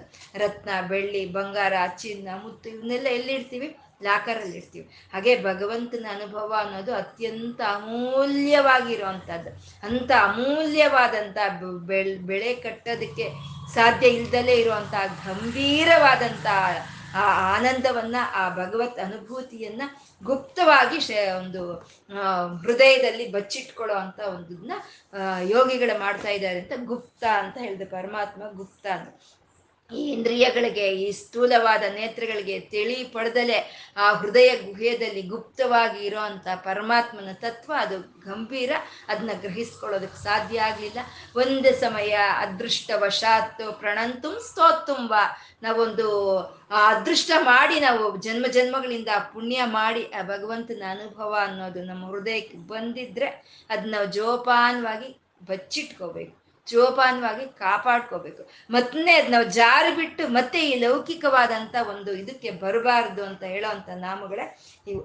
ಈ ಇಲ್ಲಿಂದ ಈ ಗುಹ್ಯ ಇಂದ ಹೇಳ್ತಾ, ಈ ಗುಹ್ಯ ಗಭೀರ ಗಹನ ಗುಪ್ತ ಅಂತ ಹೇಳ್ತಾ ಇರೋದ್ರಲ್ಲಿ, ಆ ಪರಮಾತ್ಮ ಅಂತರ್ಯಾಮಿ ಅಂತರ್ಯಾಮಿಯಾದಂಥ ಪರಮಾತ್ಮನ ಚೈತನ್ಯವನ್ನು ಹೇಳ್ತಾ ಇದ್ದಾರೆ. ಅವನಿಗೆ ಯಾವುದೋ ನಾಮ, ರೂಪ ಇಲ್ಲ. ಅವನು ಎಲ್ಲ ಪ್ರಾಣಿಗಳಲ್ಲೂ ಹೃದಯದಲ್ಲಿ ಇರೋ ಅಂತ ಅವನವನು ಗುಹ್ಯ. ಅವನ ತತ್ವ ನಮ್ಗೆ ಅರ್ಥ ಆಗೋದಕ್ಕೆ ಕಷ್ಟ ಆಗುತ್ತೆ. ಅಂತ ಆಳವಾಗಿರುವಂಥ ತತ್ವ ಇರೋವನವನು ಗಂಭೀರನು. ಅವನು ಗ್ರಹಿಸ್ಕೊಳ್ಳೋದು ತುಂಬಾ ಕಷ್ಟ. ಒಂದು ಸಮಯ ಪುಣ್ಯದ ವಶಾತು ಗ್ರಹಿಸ್ಕೊಂಡ್ಯಾ? ಆ ಭಗವಂತನ ಅನುಭವ ಅನ್ನೋದು ನಿನಗೆ ಬಂತ? ಅದನ್ನ ಜೋಪಾನವಾಗಿ ಕಾಪಾಡ್ಕೊ ಅದನ್ನ ಗುಪ್ತವಾಗಿ ಇಟ್ಕೋ ಅಂತ ಹೇಳ್ತಾ ಇರುವಂತ ನಾಮಗಳೇ ಗುಪ್ತ ಅಂತ ಹೇಳೋದು. ಮತ್ತೆ ಮುಂದಿನ ನಾಮ ಚಕ್ರ ಗದಾಧರಹ ಅಂತ ಇದ್ದಾರೆ. ಚಕ್ರ ಗದಾಧರಹ ಅಂದ್ರೆ ಚಕ್ರವನ್ನ, ಗದೆಯನ್ನ ಧರಿಸಿ ಇರೋವಂಥ ಪರಮಾತ್ಮನ ಒಂದು ಮತ್ತೆ ಸ್ಥೂಲವಾದಂತ ಒಂದು ವಿಗ್ರಹವನ್ನ ಮತ್ತೆ ತಂದ್ರು ಇಲ್ಲಿ ನಮ್ಮ ಮುಂದೆ. ಚಕ್ರ ಸುದರ್ಶನ ಚಕ್ರವನ್ನು ಧರಿಸಿದಾನೆ ಗದೆಯನ್ನು ಧರಿಸಿದ್ದಾನೆ ಪರಮಾತ್ಮ ಅಂತ ಮತ್ತೆ ಧ್ಯಾನ ತಂದ್ರು. ಅಂದ್ರೆ ನಮಗೆ ಸಾಮಾನ್ಯ ನಾವು ಹೇಳ್ಕೊಂಡಾಗೆ ನಮಗೆ ನಿರ್ಗುಣಾಕಾರ ತತ್ವ ಅನ್ನೋದು ನಮಗೆ ಅರ್ಥ ಆಗೋದು ಗಭೀರ, ಅದು ಕಷ್ಟವಾಗಿರುತ್ತೆ. ಹಾಗೆ ಕಷ್ಟವಾಗಿರೋ ಅಂತ ತತ್ವವನ್ನು ನಾವು ಯಾವ ರೀತಿ ಹಿಡ್ಕೋಬೇಕು ಅಂದ್ರೆ ಕನಕಾಂಗದಿ ಚಕ್ರ ಗದಾಧರ ಅನ್ನೋ ಹಾಗೆ ನಮಗೆ ಒಂದು ವಿಗ್ರಹದ, ಒಂದು ದಿವ್ಯ ವಿಗ್ರಹದ ರೂಪದಲ್ಲಿ ನಾವು ಆ ಭಗವಂತನ ಅನುಭವವನ್ನು ನಾವು ಪಡ್ಕೋಬಹುದು ಅಂತ ಹೇಳ್ತಾ ಅಂದ್ರೆ ನಾವು ಏನೋ ಆ ಒಂದು ಸಗುಣಾಕಾರವಾಗಿ ಆ ದಿವ್ಯ ಮಂಗಳ ಮೂರ್ತಿಯನ್ನ ನಾವು ದರ್ಶನ ಮಾಡ್ತಾ ಇದ್ದೀವೋ ಆ ಭುಜಗಳಿಗೆ ಒಂದು ಚಿನ್ನದ ಒಂದು ಆಭರಣಗಳನ್ನ ಹಾಕ್ಕೊಂಡಿರೋ ಹಾಗೆ, ಸುದರ್ಶನ ಚಕ್ರವನ್ನು ಕೈಯಲ್ಲಿ ಹಿಡ್ಕೊಂಡಿರೋ ಹಾಗೆ, ಈ ಗದೆಯನ್ನು ಹಿಡ್ಕೊಂಡಿರೋ ಹಾಗೆ ನಾವೇನ್ ದರ್ಶನ ಮಾಡ್ತಾ ಇದ್ದೀವೋ ಅದು ನಿರ್ಗುಣಾಕಾರ ಬ್ರಹ್ಮನನ್ನೇ. ಎಲ್ಲ ಕಡೆ ತುಂಬಿಕೊಂಡಿರುವಂತಹ ಚೈತನ್ಯವನ್ನೇ ನೀನು ಈ ರೀತಿ ವಿಗ್ರಹ ರೂಪದಲ್ಲಿ ನೋಡು, ಈ ರೀತಿ ವಿಗ್ರಹ ರೂಪದಲ್ಲಿ ನೀನು ನೋಡ್ತಾ ಇದೀಯಾ ಅಂತ ಹೇಳೋದಕ್ಕೆ ಇಲ್ಲಿ ಚಕ್ರ ಗದಾಧರ ಅಂತ ಹೇಳಿದ್ರು. ಆ ಅತ್ಯಂತ ಒಂದು ಗಂಭೀರವಾದಂತ ನಾಮಗಳನ್ನ ಹೇಳೋಕ್ಕೆ ಮುಂಚೆನೆ ಕನಕಾಂಗದಿ ಅಂತ ಹೇಳ್ತಾ, ಮತ್ತೆ ಚಕ್ರ ಗದಾಧರ ಅಂತ ಹೇಳ್ತಾ ಆ ಶ್ರೀಮದ್ ನಾರಾಯಣನ ದಿವ್ಯ ಮಂಗಳ ಮೂರ್ತಿಯನ್ನ ನಮ್ಮ ಒಂದು ನೇತ್ರಗಳ ಮುಂದೆ, ನಮ್ಮ ಮನಸ್ಸಿನೊಳಕ್ಕೆ ತರ್ತಾ ಇರೋವಂಥದ್ದು ಚಕ್ರ ಗದಾಧರ, ಚಕ್ರ ಅಂತಂದ್ರೆ ಈ ಮನಸ್ಸು, ಮನಸ್ಸೇ ಚಕ್ರ. ಯಾಕೆಂದ್ರೆ ಈ ಮನಸ್ಸು ಸಂಕಲ್ಪ ವಿಕಲ್ಪಗಳು, ಸಂಕಲ್ಪ ವಿಕಲ್ಪ ವಿಕಲ್ಪಗಳು. ಅಂದ್ರೆ ಮಾಡೋಣ, ಅಯ್ಯೋ ಬೇಡ ಬಿಡು, ಮಾಡೋಣ, ಅಯ್ಯೋ ಬೇಡ ಬಿಡು ಅನ್ನೋ ಅಂತ ಒಂದು ದ್ವಂದ್ವವನ್ನು ಹೊಂದಿರೋ ಈ ಮನಸ್ಸು. ಅದನ್ನೇ ಚಕ್ರ ಅಂತ ಹೇಳೋದು. ನೀನು ಹೀಗೆ ಮಾಡು ಅಂತ ನಿರ್ದಿಷ್ಟವಾಗಿ ನಮ್ಗೆ ಹೇಳೋ ಅಂಥದ್ದು ಬುದ್ಧಿ. ಅದನ್ನೇ ಗದೆ ಅಂತ ಹೇಳೋ ಅಂಥದ್ದು. ಅಂದ್ರೆ ಈ ಮನಸ್ಸು, ಈ ಬುದ್ಧಿಗಳನ್ನ ಯಾರು ಅಧಿಷ್ಠಿಸಿ, ಯಾರು ತ ಅವನ್ನ ನಿಗ್ರಹಿಸ್ತಾ ಈ ಪ್ರಪಂಚವನ್ನೆಲ್ಲ ಕಾಪಾಡ್ತಾ ಇದ್ದಾನ. ಅವನೇ ಚಕ್ರ ಗದಾಧರ ಅಂತ ಹೇಳಿದ್ರು. ಈ ಸೂರ್ಯ, ನಕ್ಷತ್ರ, ಗ್ರಹ ಮಂಡಳಗಳು ಇವೆಲ್ಲವೂ ಚಕ್ರವೇ. ಯಾಕೆ ಅಂದ್ರೆ ಇವು ತಿರುಗ್ತಾ ಇರುತ್ತೆ, ಆವೃತ್ತಿಯಾಗಿ ಬರ್ತಾ ಇರುತ್ತೆ ಬರ್ತಾ ಇರುತ್ತೆ. ಈ ವೇದ ವಾಕುಗಳು, ಈ ಜ್ಞಾನ ಅನ್ನೋದೇ ಅದೇ ಗದೆ ಅಂತ ಹೇಳೋದು. ಅಂದ್ರೆ ಅದು ಯಾವತ್ತಿಗೂ ಬದಲಾಗಿ ಹೋಗಲ್ಲ ಅಂತ ಹೇಳುವಂಥದ್ದು. ಅಂದ್ರೆ ಈ ಪ್ರಪಂಚ ಎಲ್ಲ ಚಕ್ರವಾಗಿ, ಆವೃತ್ತಿಯಾಗಿ ಬರ್ತಾ ಇದೆ. ಅದ್ರ ಒಳಗಡೆ ಇರೋ ಅಂತ ಒಂದು ಆ ಚೈತನ್ಯ ಅನ್ನೋದು ಮಾತ್ರ ಅದು ಯಾವತ್ತು ಬದಲಾಗಿ ಹೋಗೋದಿಲ್ಲ. ಅಂತ ಹೇಳ್ತಾ ಬದಲಾಗ್ತಾ ಇರುವಂತ ಚಕ್ರದ ಒಳಗೆ ಬದಲಾಗ್ದಲೇ ಇರುವಂತ ಚೈತನ್ಯವಾಗಿರುವಂತ ಪರಮಾತ್ಮ ಚಕ್ರ ಗದಾಧರ ಅಂತ ಹೇಳ್ತಾ ಆ ನಿರ್ಗುಣಾಕಾರ ಪರಬ್ರಹ್ಮನಿಗೂ ಸಗುಣಾಕಾರವಾಗಿ ನಾವು ಉಪಾಸನೆ ಮಾಡುವಂತ ವಿಗ್ರಹಕ್ಕೂ ಯಾವುದು ವ್ಯತ್ಯಾಸ ಇಲ್ಲ ಅಂತ ಇಲ್ಲಿ ಸ್ಪಷ್ಟನೆ ಕೊಡ್ತಾ ಇದ್ದಾರೆ. ಪರಮಾತ್ಮ ಮಹಾವರಾಹ ಈ ಭೂಮಿಯನ್ನ ಉದ್ಧಾರ ಮಾಡ್ತಾ ಅದರ ಕಕ್ಷೆಯಲ್ಲಿ ಅದನ್ನ ಇಟ್ಟಂತ ಯಜ್ಞ ಸ್ವರೂಪನಾದಂಥ ಪರಮಾತ್ಮ, ಅವನ ಮಹಾವರಾಹನು, ಅವನೇ ಗೋವಿಂದನು, ಗೋ ಶಬ್ದದಿಂದ ಹೇಳೋ ಅಂತ ಸೂರ್ಯ, ಚಂದ್ರ, ಗ್ರಹ ನಕ್ಷತ್ರಗಳ ಭೂಮಿಯನ್ನ ಮತ್ತೆ ಈ ಶರೀರದಲ್ಲಿ ಇರೋ ಅಂತ ಎಲ್ಲ ಇಂದ್ರಿಯಗಳ ಒಳಗೆ ಯಾರು ಚೈತನ್ಯ ರೂಪದಲ್ಲಿ ಸೇರ್ಕೊಂಡು ಇದ್ದಾನೋ ಅವನೇ ಗೋವಿಂದನು ಅಂತ ಹೇಳ್ತಾ, ಸುಷೇಣ, ಅವನ ಅವನ ಸೈನ್ಯವು ಎಲ್ಲವೂ ಈ ಪ್ರಕೃತಿಗೆ, ಪ್ರಾಣಿಗಳಿಗೆ ನಿರಂತರ ಶುಭವನ್ನೇ ಮಾಡ್ತಾ ಇದೆ, ಮಂಗಳಕರವನ್ನೇ ಮಾಡ್ತಾ ಇದೆ ಅಂತ ಹೇಳ್ತಾ, ಕನಕಾಂಗದಿ ದಿವ್ಯ ಮಂಗಳ ಮೂರ್ತಿಯಾದ ಪರಮಾತ್ಮ ಚಿನ್ನದಿಂದ ಮಾಡಿರೋ ಅಂತ ಒಂದು ಭುಜ ಆಭರಣಗಳನ್ನ ಧರಿಸಿ ಇದ್ದಾನೆ. ಅವನು ಗುಹ್ಯ, ಈ ಭುಜ ಆಭರಣಗಳನ್ನು ಧರಿಸಿರೋ ಅಂತ ವಿಗ್ರಹ ನಿನ್ಗೆ ಏನು ಧ್ಯಾನಕ್ಕೆ ಬರ್ತಾ ಇದೆಯೋ, ಅದು ಯಾವುದೋ ಅಲ್ಲ, ಅದು ಎಲ್ಲಾ ಪ್ರಾಣಿಗಳಲ್ಲಿ ಹೃದಯದಲ್ಲಿ ಇರುವಂತಹ ಚೈತನ್ಯವೇ ಆ ಒಂದು ವಿಗ್ರಹದ ರೂಪದಲ್ಲಿ ನಿನಗೆ ಧ್ಯಾನಕ್ಕೆ ಬರ್ತಾ ಇದೆ. ಅದನ್ನ ಅರ್ಥ ಮಾಡ್ಕೊಳ್ಳೋದು ಗಭೀರ, ಅಷ್ಟು ಸುಲಭವಾದಂಥ ಒಂದು ಇದಲ್ಲ. ಗಹನ ಅದನ್ನ ಗ್ರಹಿಸ್ಕೊಳ್ಳೋದು ಅತ್ಯಂತ ಕಷ್ಟವಾಗಿದೆ. ಒಂದು ಸಮಯ ಪುಣ್ಯದ ಫಲದಿಂದ ನೀನು ಅದು ಗ್ರಹಿಸ್ಕೊಂಡ್ರೆ ಅದನ್ನ ಜೋಪಾನವಾಗಿ ಕಾಪಾಡ್ಕೋ, ಗುಪ್ತ, ಗುಪ್ತವಾಗಿ ಹೃದಯದಲ್ಲಿ ಅದನ್ನ ಬಚ್ಚಿಟ್ಕೋ ಅಂತ ಹೇಳ್ತಾ ಆ ಶಂಖ ಚಕ್ರ ಗದ ಗಳನ್ನ ಧರಿಸಿರೋ ಅಂತ ಪರಮಾತ್ಮನನ್ನ ಧ್ಯಾನ ಮಾಡ್ತು, ಮಾಡು ಅಂತ ಹೇಳ್ತಾ ಇರುವಂತ ಈ ಶ್ಲೋಕಗಳನ್ನ ಇವತ್ತು ನಾವು ಹೇಳ್ಕೊಳ್ತಾ, ಇವತ್ತು ಏನು ಹೇಳ್ಕೊಂಡಿದೀವೋ ಆ ಮಹಾವರಾಹನಿಗೆ ಆ ಚಕ್ರ ಗದಾಧಾರನಿಗೆ ಸಮರ್ಪಣೆ ಮಾಡ್ಕೊಳ್ಳೋಣ. ಲಕ್ಷ್ಮೀನಾರಾಯಣರಿಗೆ ನತಿರಿಯಂ ನನ್ನ ಈ ನಮಸ್ಕಾರವನ್ನು ಸ್ವೀಕಾರ ಮಾಡು ತಂದೆ ಅಂತ ಕೇಳ್ಕೊಳ್ತಾ, ಸರ್ವಂ ಶ್ರೀ ಲಲಿತಾರ್ಪಣಮಸ್ತು.